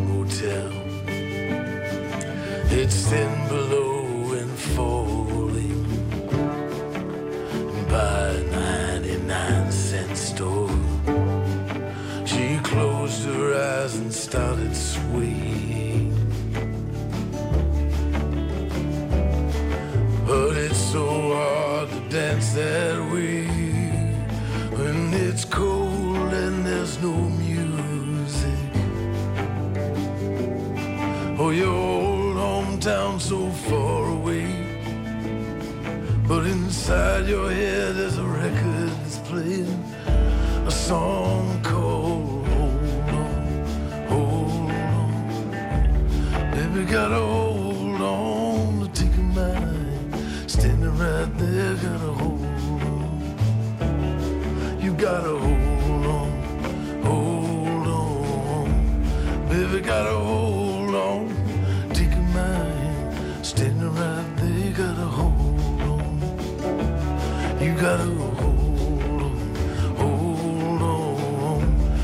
gotta hold on and take a mind. Standing right here, you gotta hold on. You gotta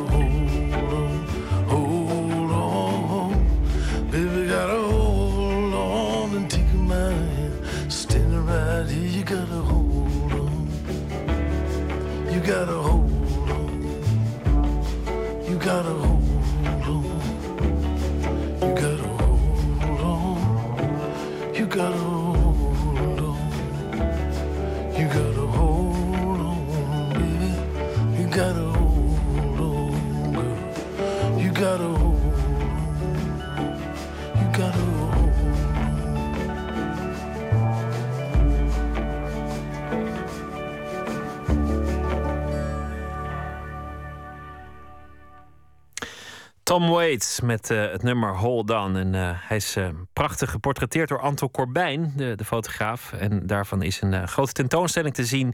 Tegelijk in het Fotomuseum en het Gemeentemuseum in Den Haag. En aanstaande maandag is hij te gast in dit programma. De nacht van maandag op dinsdag is dat. Nooit meer slapen. Een enorm succes is, eh, is het nu al, de nieuwe voorstelling van cabaretier Misha Wertheim. Misha Wertheim voor zichzelf. Op het eh, toneel wordt hij altijd eh, direct gewezen op de rol van de regisseur. Bij cabaret is dat wat anders. Die regisseur die is wat minder prominent aanwezig. Is er eigenlijk wel een regisseur? Anton de Goede die gaat dat nu belichten. De rol van degene die daar achter de schermen mee bezig is geweest. Dick van den Toorn, de man achter Misha Wertheim... die op de affiches ook niet genoemd wordt.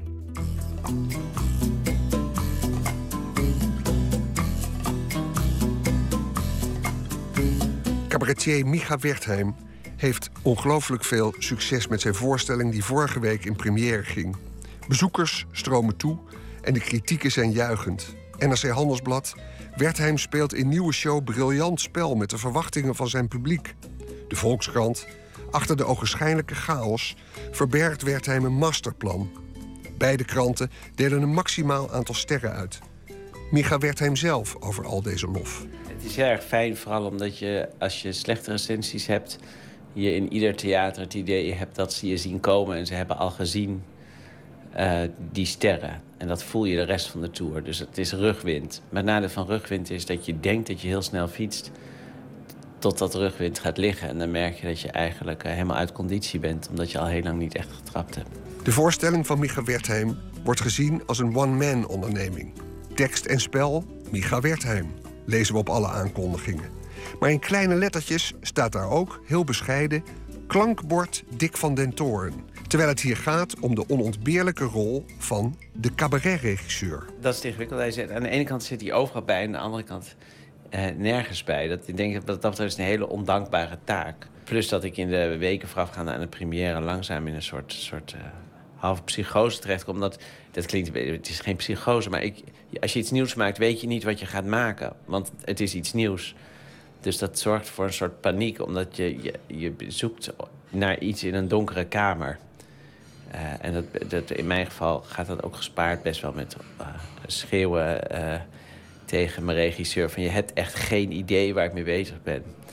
En hij kan daar weerstand aan bieden en dan ziet voor zichzelf blijkbaar toch nog iets waarom het leuk is voor hem. Uiteindelijk, ik, ik snap dat, het is ook leuk, maar op het moment zelf ben ik, ja, was ik wel onhebbelijk. De rol van cabaretregisseur die Dick van den Toren vervulde bij de voorstelling van Micha is, volgens Micha zelf, noodgedwongen vrij anoniem. Ik verbeeld mij uh, dat ik totaal de regie in handen heb gehad. En dat is zijn taak om mij dat gevoel te geven. Um, maar dat uh, heb ik alleen kunnen doen omdat hij ernaast stond. Uh, en uh, dus hij zal ongetwijfeld daar een rol in hebben gespeeld. Maar zodra er iets zou zijn in de voorstelling wat ik voor hem doe... dan zou het mijn voorstelling niet meer zijn. Dus ik moet mezelf wijsmaken dat het net als een goede psychiater... Een slechte psychiater is iemand waar je afhankelijk van wordt. En dat geldt denk ik ook voor een slechte uh, cabaretregisseur. Dat zie ik ook wel om me heen. Dat de cabaretregisseur tegen, tegen iemand zegt... nou, maak je daar maar geen zorgen over, dat los ik voor je op. En dat vind ik vaak dan het zwakste punt in de voorstelling. Ook al ziet het er soms het spectaculairste uit. Je voelt, dit is niet van diegene. En voor mij... Dus ik wil het gevoel hebben dat het helemaal mijn voorstelling is. Um, en uh, hij staat ook niet heel groot op de poster. Daar heb ik soms ook wel, voel ik me daar schuldig over. En soms ook niet. Want het, ik, ik schrijf het, ik maak het, maar ik heb hem ook heel erg nodig. Dus het is een bijzonder ondankbare taak... waar ik hem heel erg dankbaar voor ben. Maar je mag niet van mij vragen van wat heeft hij besloten. Want als, dan, dan zou hij zijn werk niet goed gedaan hebben. En dan nu Dick van den Toorn zelf aan het woord... over de totstandkoming van de nieuwe voorstelling van Micha Wertheim... waarbij hij zeer nauw betrokken was. Wat vindt hij zelf van die vrijwel anonieme rol? Ik, vind, ik zie het zelfs niet als onzichtbaar... want ik vind die relatie heel erg leuk tussen mij en een uh, cabaretier... om die te regisseren. En uh, uh, ik ben ook toneelspeler... waardoor mijn identiteit niet afhankelijk is van het feit dat ik regisseur ben... en de regisseur hoef uit te hangen. Wat een bevrijding is. Ik hoef niet een bepaalde, uh, bepaalde leer uh, uit te dragen in die zin. Ondanks dat je natuurlijk wel automatisch, dat kan niet anders... een bepaalde smaak hebt en een voorkeur hebt. Mijn smaak en voorkeuren vallen vrij, dat, dat, die vallen goed herkennen. Ik heb een interessant gesprek op niveau met als we zitten te praten. En dat is te gek eraan. En ik vind dat niet zo, ik vind dat niet onzichtbaar. En daarbij vind ik het ontzettend leuk om, om op gegeven te staan. Toneelspelen is altijd zelfgericht. Hoe sta ik ten opzichte van het publiek? En dat, dat is nogal zelfgericht. Dan ben je met jezelf nogal bezig. En ik vind het uh, eigenlijk nog wel veel leuker, misschien stiekem, om helemaal niet het zelfgerichte te zijn, maar op, om al je energie en liefde te investeren in een ander. Met zijn vrij anonieme rol cabaretregisseur zit Dick van den Toorn kortom allerminst in zijn maag. Een van de pijlers van de samenwerking tussen Micha Wertheim en Dick van den Toorn is hun gemeenschappelijke gevoel voor humor. Ik moet bij Hè, en om de meeste dingen waar ik altijd het meeste om moet lachen en ontroerd door raakt, zijn dingen die me het hart straken, die eigenlijk een beetje op het randje zijn van uh, kan je dat nou uh, maken of niet? Die eigenlijk een beetje over de scheef gaan. Waar je bij het publiek een soort van zindering door die zaal hoort gaan van dit is eigenlijk heel erg wat hij nu zegt. Hij heeft een moment dat hij uh, praat over, over een skinhead. En dat antisemitisme automatisch bij het skinhead hoort, dat dat zo hoort. Dat dat 1 en 1 is 2. En dan zegt hij halverwege dat betoog ineens, laat hij een pauze vallen. En dan zegt hij van, oh, of was het nou een kankerpatiënt? En dat is zo heftig. Ik voel je door die zaal helemaal gaan. En dat vind ja, daar moet ik ook verschrikkelijk om lachen. Terwijl ik ook die rilling krijg. En je ziet het niet aankomen. En dan zegt hij, nee, nee, nee, nee, nee. Het was toch een uh, skinhead wat had een hakenkruis op zijn rug. En volgens mij hoort dat niet bij de alternatieve geneeskunde... Om, of uh, experimentele geneeskunde, om dat te proberen. En dan gaat het een heel... Maar dat is zo... Dat, dat vind ik zelf heel... Heel, heel gaaf aan, aan dat soort van humor. Dat je echt dat het, dat het schijnt en dat je toch ook dat je het niet aanziet komen. Dat je niet op je gemak zit te lachen. Dat vind ik heel goed. Een van de belangrijkste lessen die Micha Wertheim heeft geleerd van Dick van der Toorn is spelen met stilte. Eh, het is leuk om een sleuteltje bij iemand te vinden, zoals ga zitten of sta stil.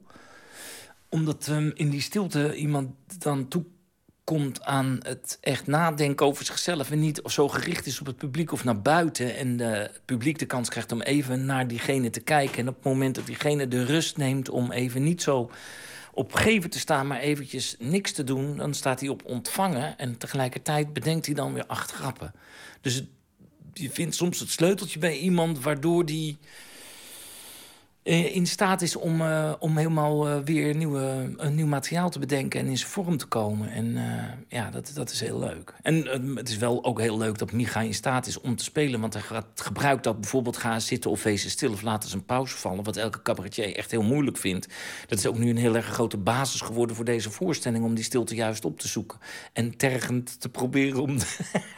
de lengte van die stiltes op te zoeken. Dus, en, en wat weer de fantasie bij het publiek heel erg aanzwengelt en bij zichzelf.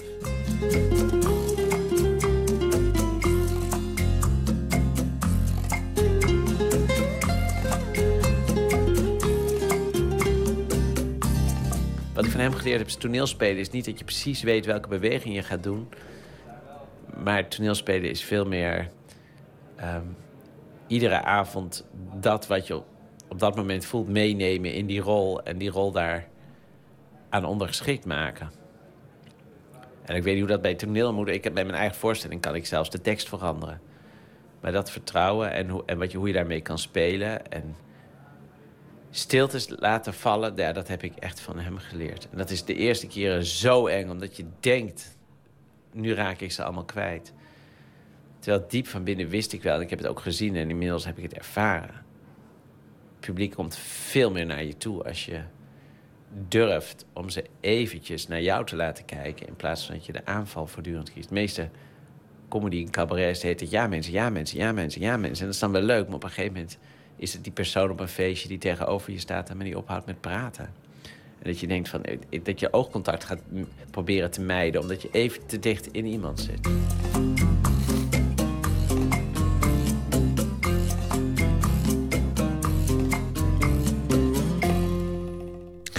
Dat was uh, Micha Wertheim over de rol van Dick van den Toorn... die bij zijn voorstelling Micha Wertheim voor zichzelf optreedt als regisseur. Maar waar uh, Micha Wertheim de komende tijd zoal zal optreden...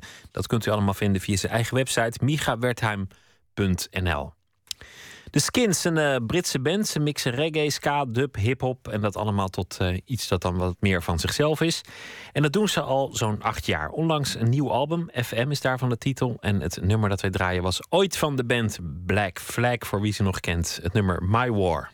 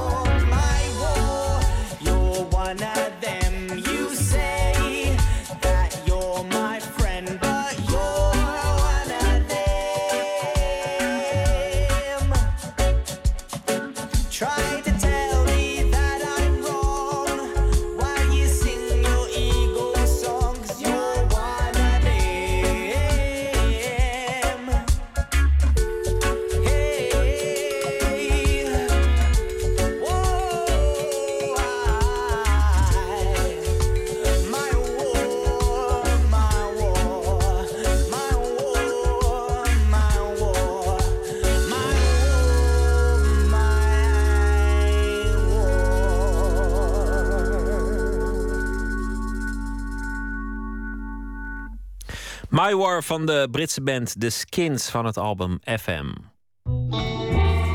Nooit meer slapen. Een wolkenkrabber zonder schaduw. Wat een goed idee zou dat zijn. En het klinkt ongelooflijk, maar hij is daadwerkelijk uitgevonden. Botte Jellema is onze nachtcorrespondent. Botte, vertel. Een wolkenkrabber zonder schaduw. Het klinkt als iets uit een stripalbum. Wat is het? Ja, precies. En je wil het zo graag. Hè? Als je soms tussen, tussen hoge gebouwen doorloopt en het is een mooie zonnige dag, dan denk je: waarom is het hier nou zo koud? Waarom is het hier zo fris? En dan blijkt je dus gewoon aan de schaduwkant te zitten. Uh, daar zijn, hebben mensen nu over nagedacht. En uh, ongelooflijk, maar het is nu uh, daadwerkelijk uitgevonden, soort van. Want er is een soort theorie uitgevonden waardoor het kan. Het gebouw is er zelf nog niet. Het is een uitvinding van een uh, Londens architectenbureau, NBBJ, NBBG. En uh, ze wonnen er een prijsvraag mee. Het zou natuurlijk heel mooi zijn voor grote steden... waar heel veel wolkenkrabbers heel dicht op elkaar staan... en het op de grond uh, donker kan worden. Als het gemaakt zou kunnen worden natuurlijk. Hoe werkt het? Ja, nou het werkt met een soort spiegels uh, om te beginnen. Dus het is niet zo dat je door wolkenkrabbers heen de zon ziet. Je wordt er ook niet per se bruin van. Want wat ik altijd begrepen heb, is dat je van gespiegeld zonlicht uh, ook niet bruin wordt. Um, maar het idee is dat je eigenlijk twee wolkenkrabbers hebt. Of in ieder geval minimaal twee. Uh, en de tweede die heeft speciale ramen... waardoor die de zon reflecteert dan denk je dat is simpel. Maar de zon draait natuurlijk en staat over het jaar heen ook onder uh, verschillende hoeken. Dus dat is dan ingewikkeld. Um, dus dat moet dan een soort gebogen spiegel zijn. Maar dan echt een enorme spiegel. En die reflecteert het zonlicht uh, op de schaduw van het andere gebouw. En het gereflecteerde licht kan de schaduw een hele dag volgen. Uh, en voor zo'n 60% laten verdwijnen. Nou, ontwerpers die hebben er goed over nagedacht om ook een beetje uh, diffuus te verspreiden. Want uh, je wil geen brandpunten krijgen natuurlijk. Uh, dat is in het verleden wel eens een keer gebeurd. Er was in, in datzelfde Londen is er een wolkenkrabber geweest die in staat was om bij bepaalde zonnestanden de buitenspiegels van auto's af te smelten. Maar het klinkt, het klinkt zo logisch om wat spiegels neer te zetten dat ik me haast niet kan voorstellen dat het, dat het helemaal nieuw is. Ja, nou, dat, dat valt dus nog tegen. Want we, we hebben gebeld met een van de bekendste architecten van Nederland, Pieter Bruin. Uh, hij werkte mee aan uh, hoogbouw, uh, onder andere in de Bijlmer, in de Zuidas van Amsterdam. En hij was ook de geestelijk vader van de controversiële bellen van Zuilentoren. Dat was bij Utrecht. die had er moeten komen een paar jaar geleden, maar dat is afgeketst. Een wolkenkrabber in Leidse Rijn. 262 meter hoogte uh, zou dat uh, moeten krijgen. En uh, daarmee de grootste van Nederland. De, nou, die kwam er niet vanwege de economische crisis. Maar goed, we belden dus eventjes met de vraag of er nu eindelijk een groot probleem van architecten was opgelost... met het uitvinden van die schaduwloze toren. En tot onze verbazing zei hij dat de schaduw iets is waar architecten eigenlijk nauwelijks mee bezig zijn architecten is, het is heel gek, maar zijn op het ogenblik niet heel erg bezig met schaduw. Er zit een hele grote ontwikkeling en bijna modieuze ontwikkeling in het vak van architect. Waarbij soms uh, zon en soms schaduw heel erg centraal staan, maar soms ook wat minder.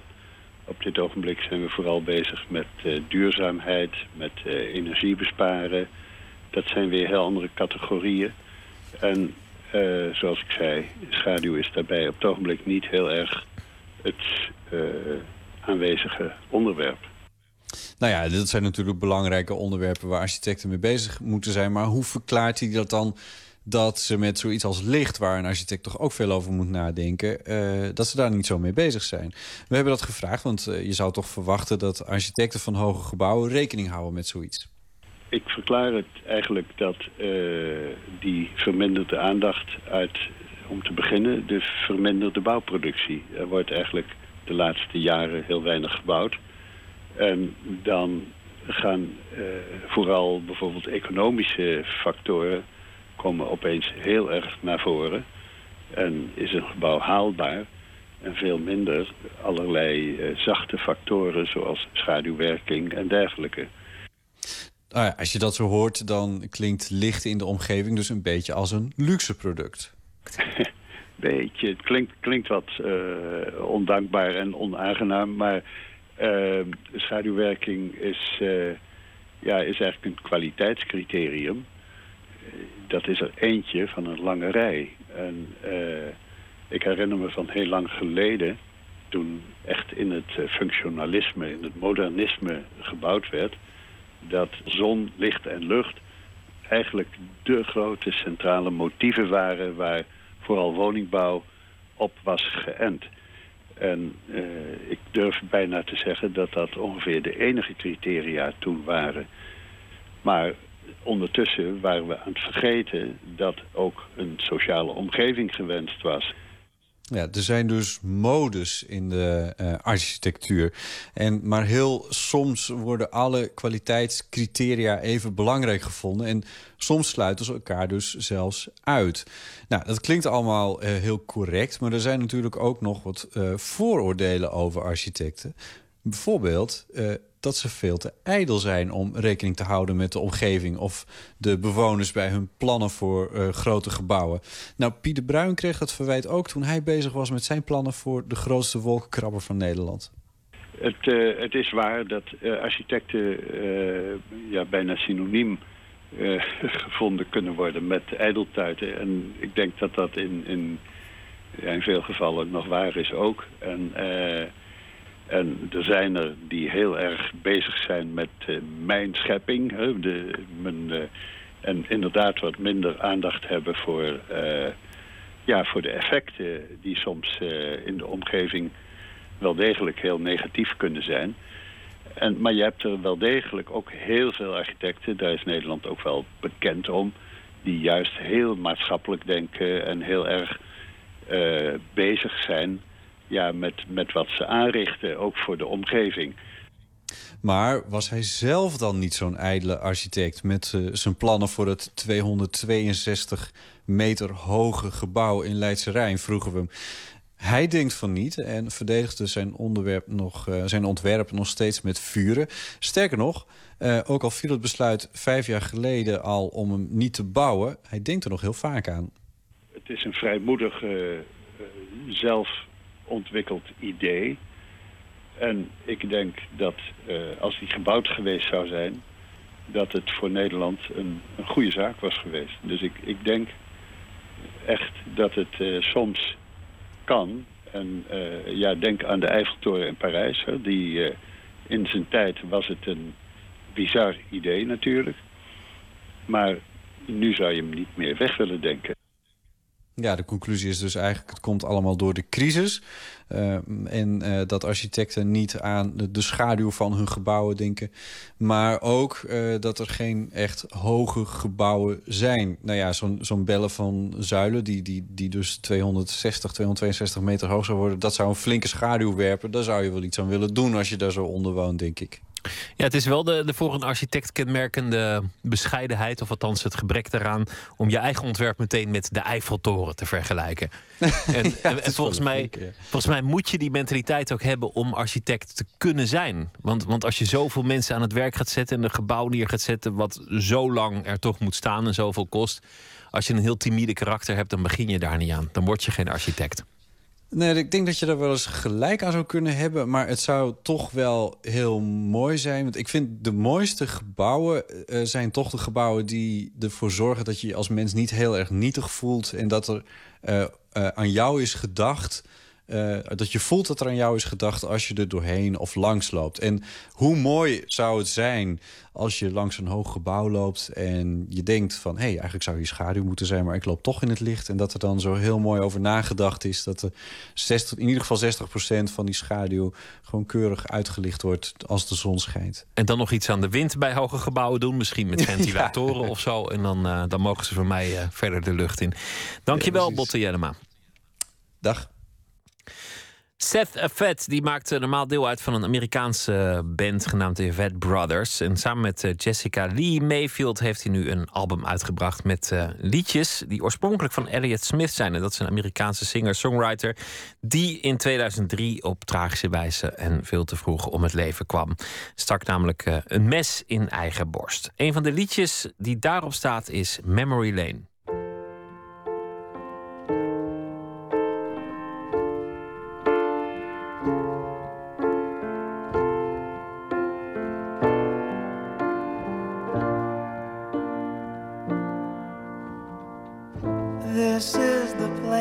you end up when you lose the chase, when you're dragged against your will from the basement on the hill.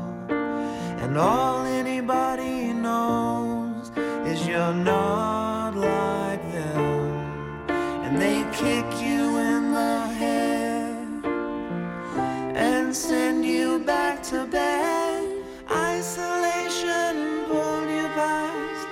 a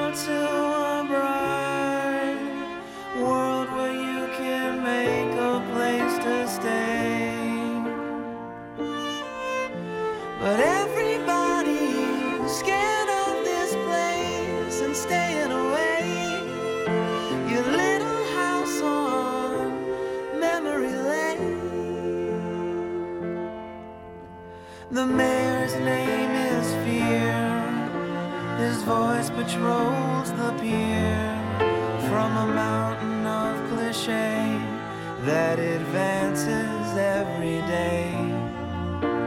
The doctor spoke a cloud. He rained out loud. You'll keep your doors and windows shut and swear you'll never show a soul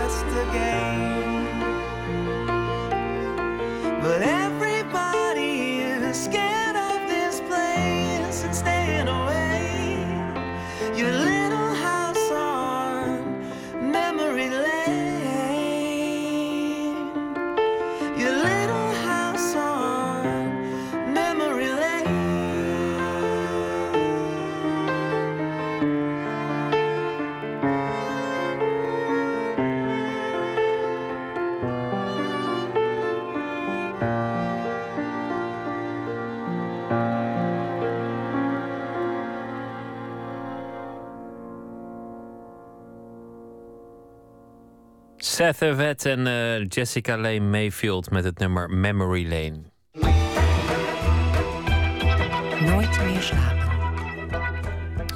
Animator Rosto houdt zowel van schrijven, tekenen als van muziek maken. Waarom zou je dan kiezen tussen een van die disciplines? Hij ging dus gewoon animatiefilms maken waarin de muziek net zo belangrijk is als het beeld. De werelden die hij probeert op te roepen in zijn films zijn niet altijd hele prettige werelden om in te leven.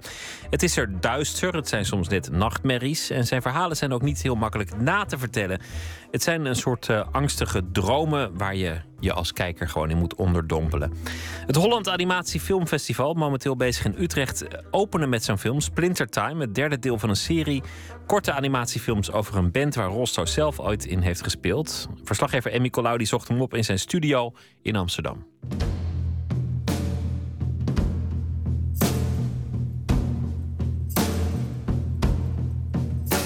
Toen ik deze ruimte voor het eerst zag, toen dacht ik meteen van dit is mijn plek. Ik ben namelijk echt een zolder of een uh, mens. Gewoon ergens waar ik zeg maar onder, waar gewoon de, de laag van, uh, van het dagelijks bestaan zit, dat ik daaronder kan verdwijnen of dat ik daar bovenuit kan stijgen. En toen ik hier kwam, zeker met die bogen en zo, toen dacht ik echt van ja, dit is, uh, dit is inderdaad de buik van de walvis. Wat een terugkerend thema in mijn, mijn werk ook weer is. De, de walvis. Dus dat was meteen eh, liefde op het eerste gezicht. Dit is where all the magic happens. This is where the magic happens. Dit is de studio Rostoedi. En het is hier nu heel stil. Het zit hier soms bomvol met eh, mooie getalenteerde jonge meisjes en jongens. Ehm, maar nu zitten we even tussen producties in, dus het is hier, eh, hier doodstil nu. Dus het is alleen maar ik en mijn, eh, mijn props. Overal waar ik kijk herken ik delen van figuren uit je films. Misschien meest opvallend daar op de bank, daar ligt. Ja, daar ligt Diddy Bob.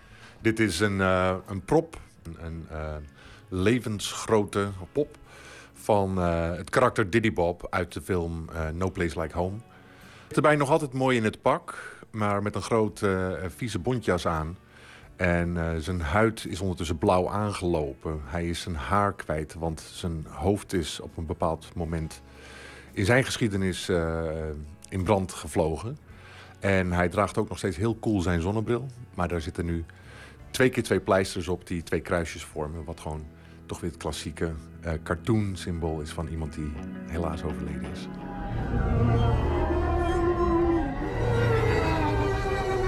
Ik zeg het als eh, vrouw van de radio liever niet.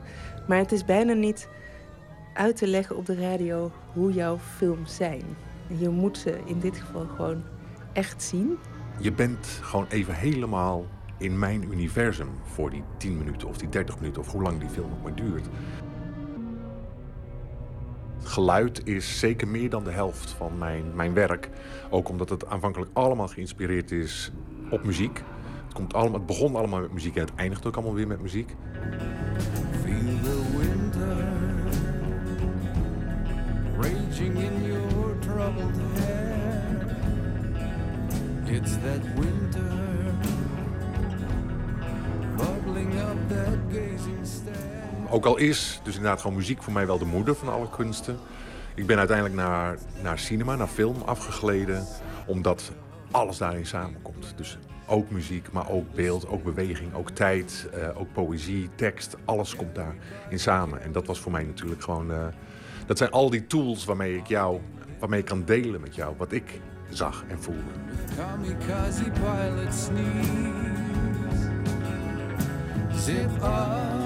Splinter Time, zoals het derde deel heet, gaat over een band, maar ook weer niet expliciet. Want je ziet ook nergens instrumenten of iets dergelijks. Maar het, het hele vierluik is ehm, gebaseerd op een band die wij oorspronkelijk ook echt hadden. Waar ik ook echt in zat.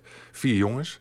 En die zijn op een gegeven moment, zoals dat bij bandjes gaat... zijn die voorbij hun houdbaarheidsdatum. En dan gaat dat allemaal weer kapot en gaat, is dat voorbij. Op zekere leeftijd gebeurt het meestal. Eh, leeftijd heeft daarmee te maken. Weet je, er, er is ook een reden waarom dat altijd in de twintige jaren gebeurt van, van jonge muzikanten. Daar ergens brandt het heilige vuur en daar ergens kan, kunnen ze zich ook nog totaal aan elkaar committen. Dat is, dat is het mooie van een band. Weet je. Het gaat eigenlijk over vier jongens in dit geval die gewoon voornamelijk verliefd zijn op elkaar en, en daar met totale toewijding mee bezig zijn met die muziek. En dat gaat op een gegeven moment voorbij, want reality happens. Snap je? Er komen, Shit. er komen op een gegeven moment gewoon vriendinnen in het spel. Er komen kinderen in het spel. Letterlijk eh, gaan de haren uitvallen en dat soort dingen. En dat, dan is die, dat momentum is voorbij. Daar gaat Splinter Time natuurlijk ook gewoon voor een groot gedeelte over. Maar al die films eh, van deze serie eh, zijn gebaseerd op een van die songs. Uiteindelijk gewoon heb ik eh, de dood overwonnen, zeg maar, door er karakters van te maken. Door gewoon letterlijk de ziel te nemen van die band en de, de, de, de spirits van die vier gasten te bevriezen. Weet je, deze gasten, omdat ik er karakters van heb gemaakt, worden niet ouder, krijgen geen vriendinnen, krijgen geen kinderen. En die haren blijven ook gewoon zitten. Dus wat dat betreft is het zeg maar een, eh, een I, conquered death.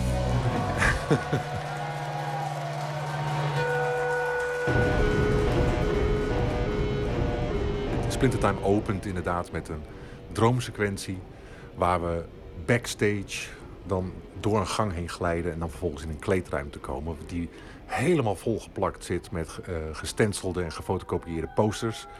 En dat is voor mij eigenlijk inderdaad gewoon een, een, een eerbetoon aan, aan onze jeugd. Onze, dat is een, een kathedraal die ik gebouwd heb van die, van die stinkhollen... waar we dus inderdaad in uithingen in de, in de jaren tachtig voornamelijk in, in ons geval. Die bestaan helemaal niet meer, hè?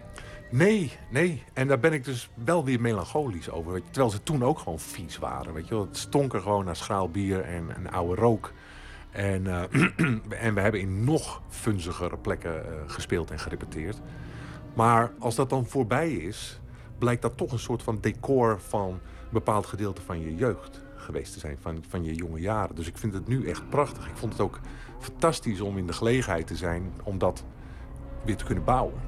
Snap je, mensen, jij bent waarschijnlijk ook net te jong om dat echt goed te kennen. Maar mensen die dat dus nooit hebben meegemaakt, die vinden dat nu een soort van surrealistische locatie. Maar ik zeg dan van ja, maar die plekken bestonden echt. Weet je, dat is gewoon nu voor mij een soort van eh, ja, melancholisch resort geworden. Waar ik naartoe ga om me weer even gewoon heel erg lekker te voelen.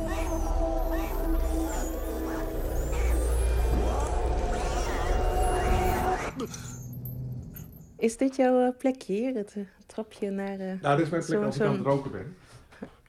Terwijl ik dan zit te roken uit het raam, kijk ik naar die collage van Amsterdamse daken. Want je ziet hier werkelijk alle bouwstijlen en periodes allemaal op elkaar geplakt.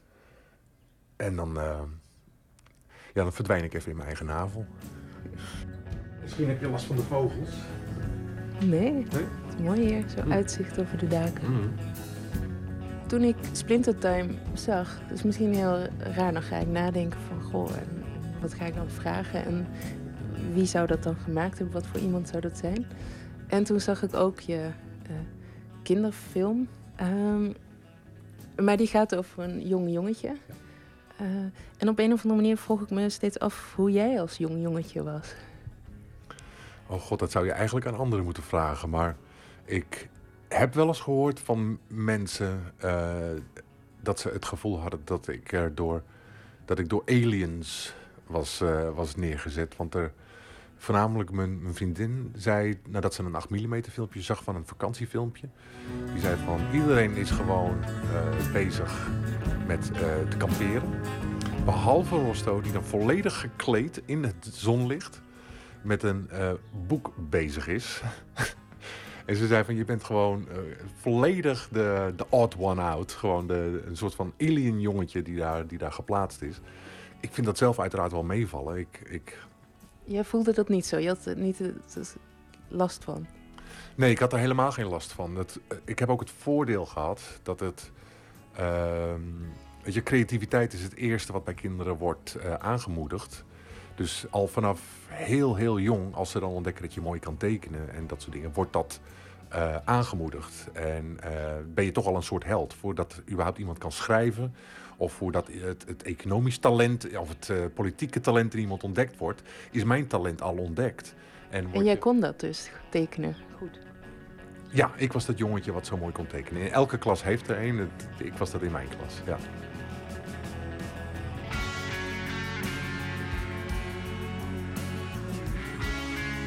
Of, of dat is eigenlijk je redding geweest dan. Als je niet zo'n talent had gehad, was je misschien een vreemd jongetje geweest. Eh, ik vind, vind voornamelijk de, de wereld heel vreemd. Maar ik geloof niet dat ik als een soort van autist of zo eh, gezien ben. Nee. nee. Het is net alsof je een droom hebt gehad en wakker wordt en die droom op wil schrijven of aan iemand wil vertellen. En terwijl je het doet, merk je al aan jezelf niet echt helemaal dat is wat jij gedroomd had. Snap je? Want je bent beperkt, je bent gehandicapt met die woorden. Het is, terwijl dromen gewoon echt helemaal hun eigen logica hebben. Die hebben hun, hun eigen medium, zeg maar, daarin. En dat zijn geen woorden per se. Woorden, dromen zijn wat dat betreft net als, net als water, weet je. Zodra je het vast wil pakken, glijdt het alleen maar sneller weg. Je moet een soort kommetje maken of zo om dat vast te houden. En dat is voor mij ook heel erg moeilijk geweest. En nog steeds wel een beetje. Dat als je dan... Dat, want omdat ik heel intuïtief werk maak, gaat het daar juist om. Weet je, het gaat om die, die droom. Uiteindelijk wordt die film gewoon een droom. Jij zit gewoon voor 10 minuten, 11 in het geval van Splintertime, zit jij in mijn droom. Is het je al gelukt om die droom eh, echt helemaal compleet te maken zoals je hem in je hoofd had? Er zijn films waarbij ik het gevoel heb dat het heel dicht zit bij dat oorspronkelijke, dat oorspronkelijke atoompje, dat oorspronkelijke vonkje waarmee het allemaal begon. Het, het is me een paar keer bijna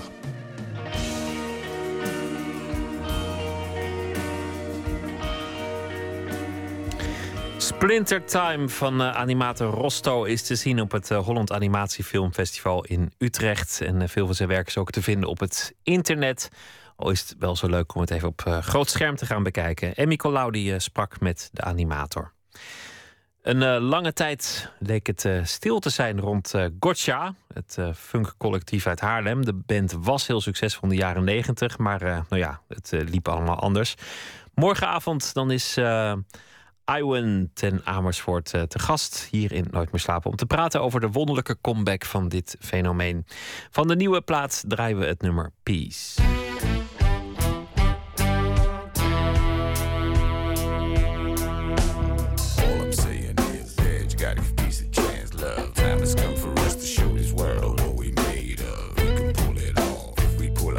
Together, baby. Face it together, then change it for the better, baby. Better days coming round, better late than never. As long as there's life, love is the only thing that matters. Times are rough, but nothing lasts forever. Guess you gotta go through hell in order to get to heaven. Listen, baby, hear what I've got to say. We could have it all if we make a change. Everything that our world desires, we can make it if we try. But something's got to give, it's got to give.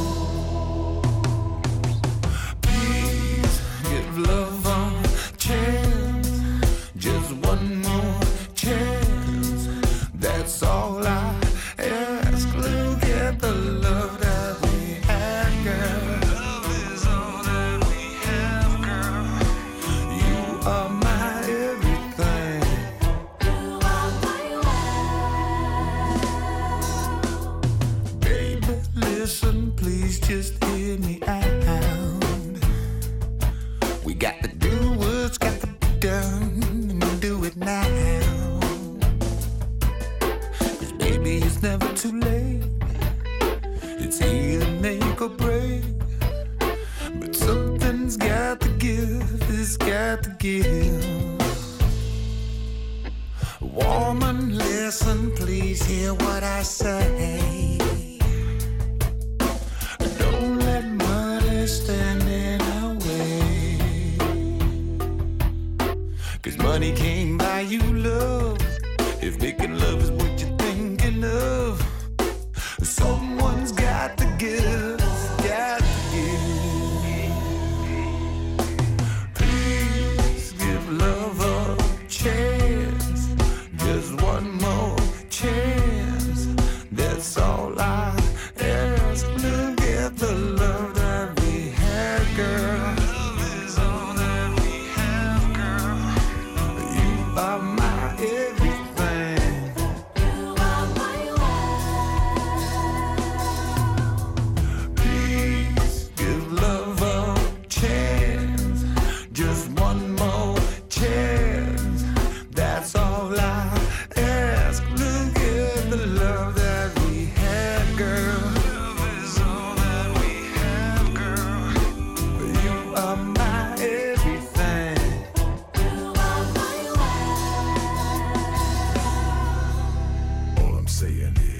gotta give peace a chance, love. Time has come for us to show this world of what we made of. We can pull it off if we pull ourselves together, babe. Gotta face it together and change it for the better, babe. Better days coming round, better late than never. Guess you gotta go through hell in order to get to heaven. Let's make or break. Let's fix this for funk's sake. Let's make this happen, baby, baby. Let's go all the way.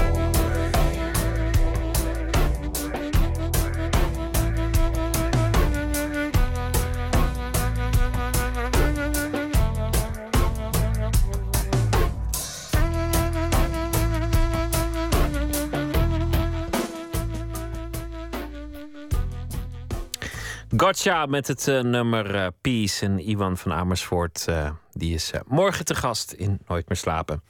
Kira Woek is ehm, dichter en die zal deze week elke dag de uitzending afsluiten met een gedicht. Voor deze nacht koos ze zelfs twee gedichten van Frank Koenegracht.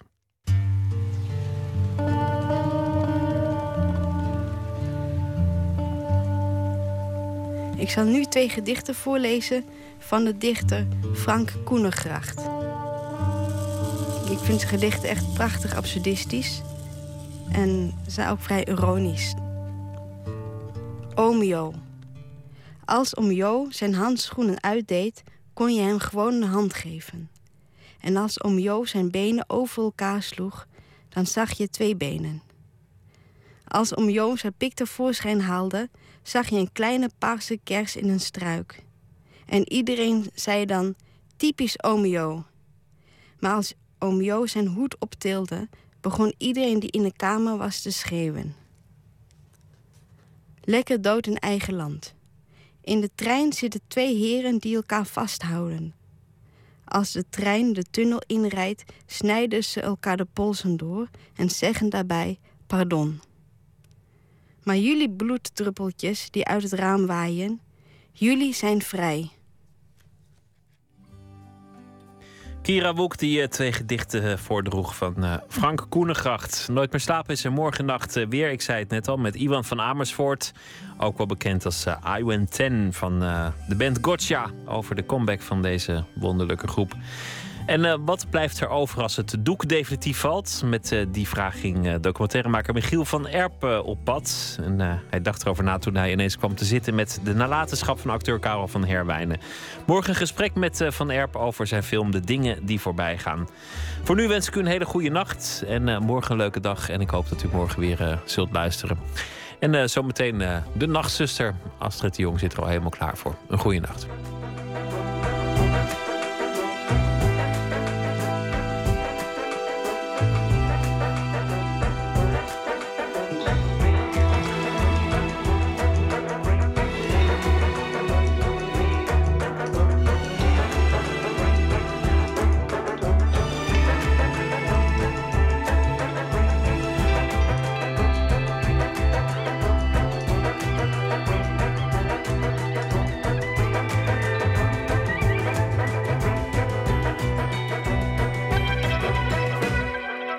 Radio 1, het nieuws van alle kanten.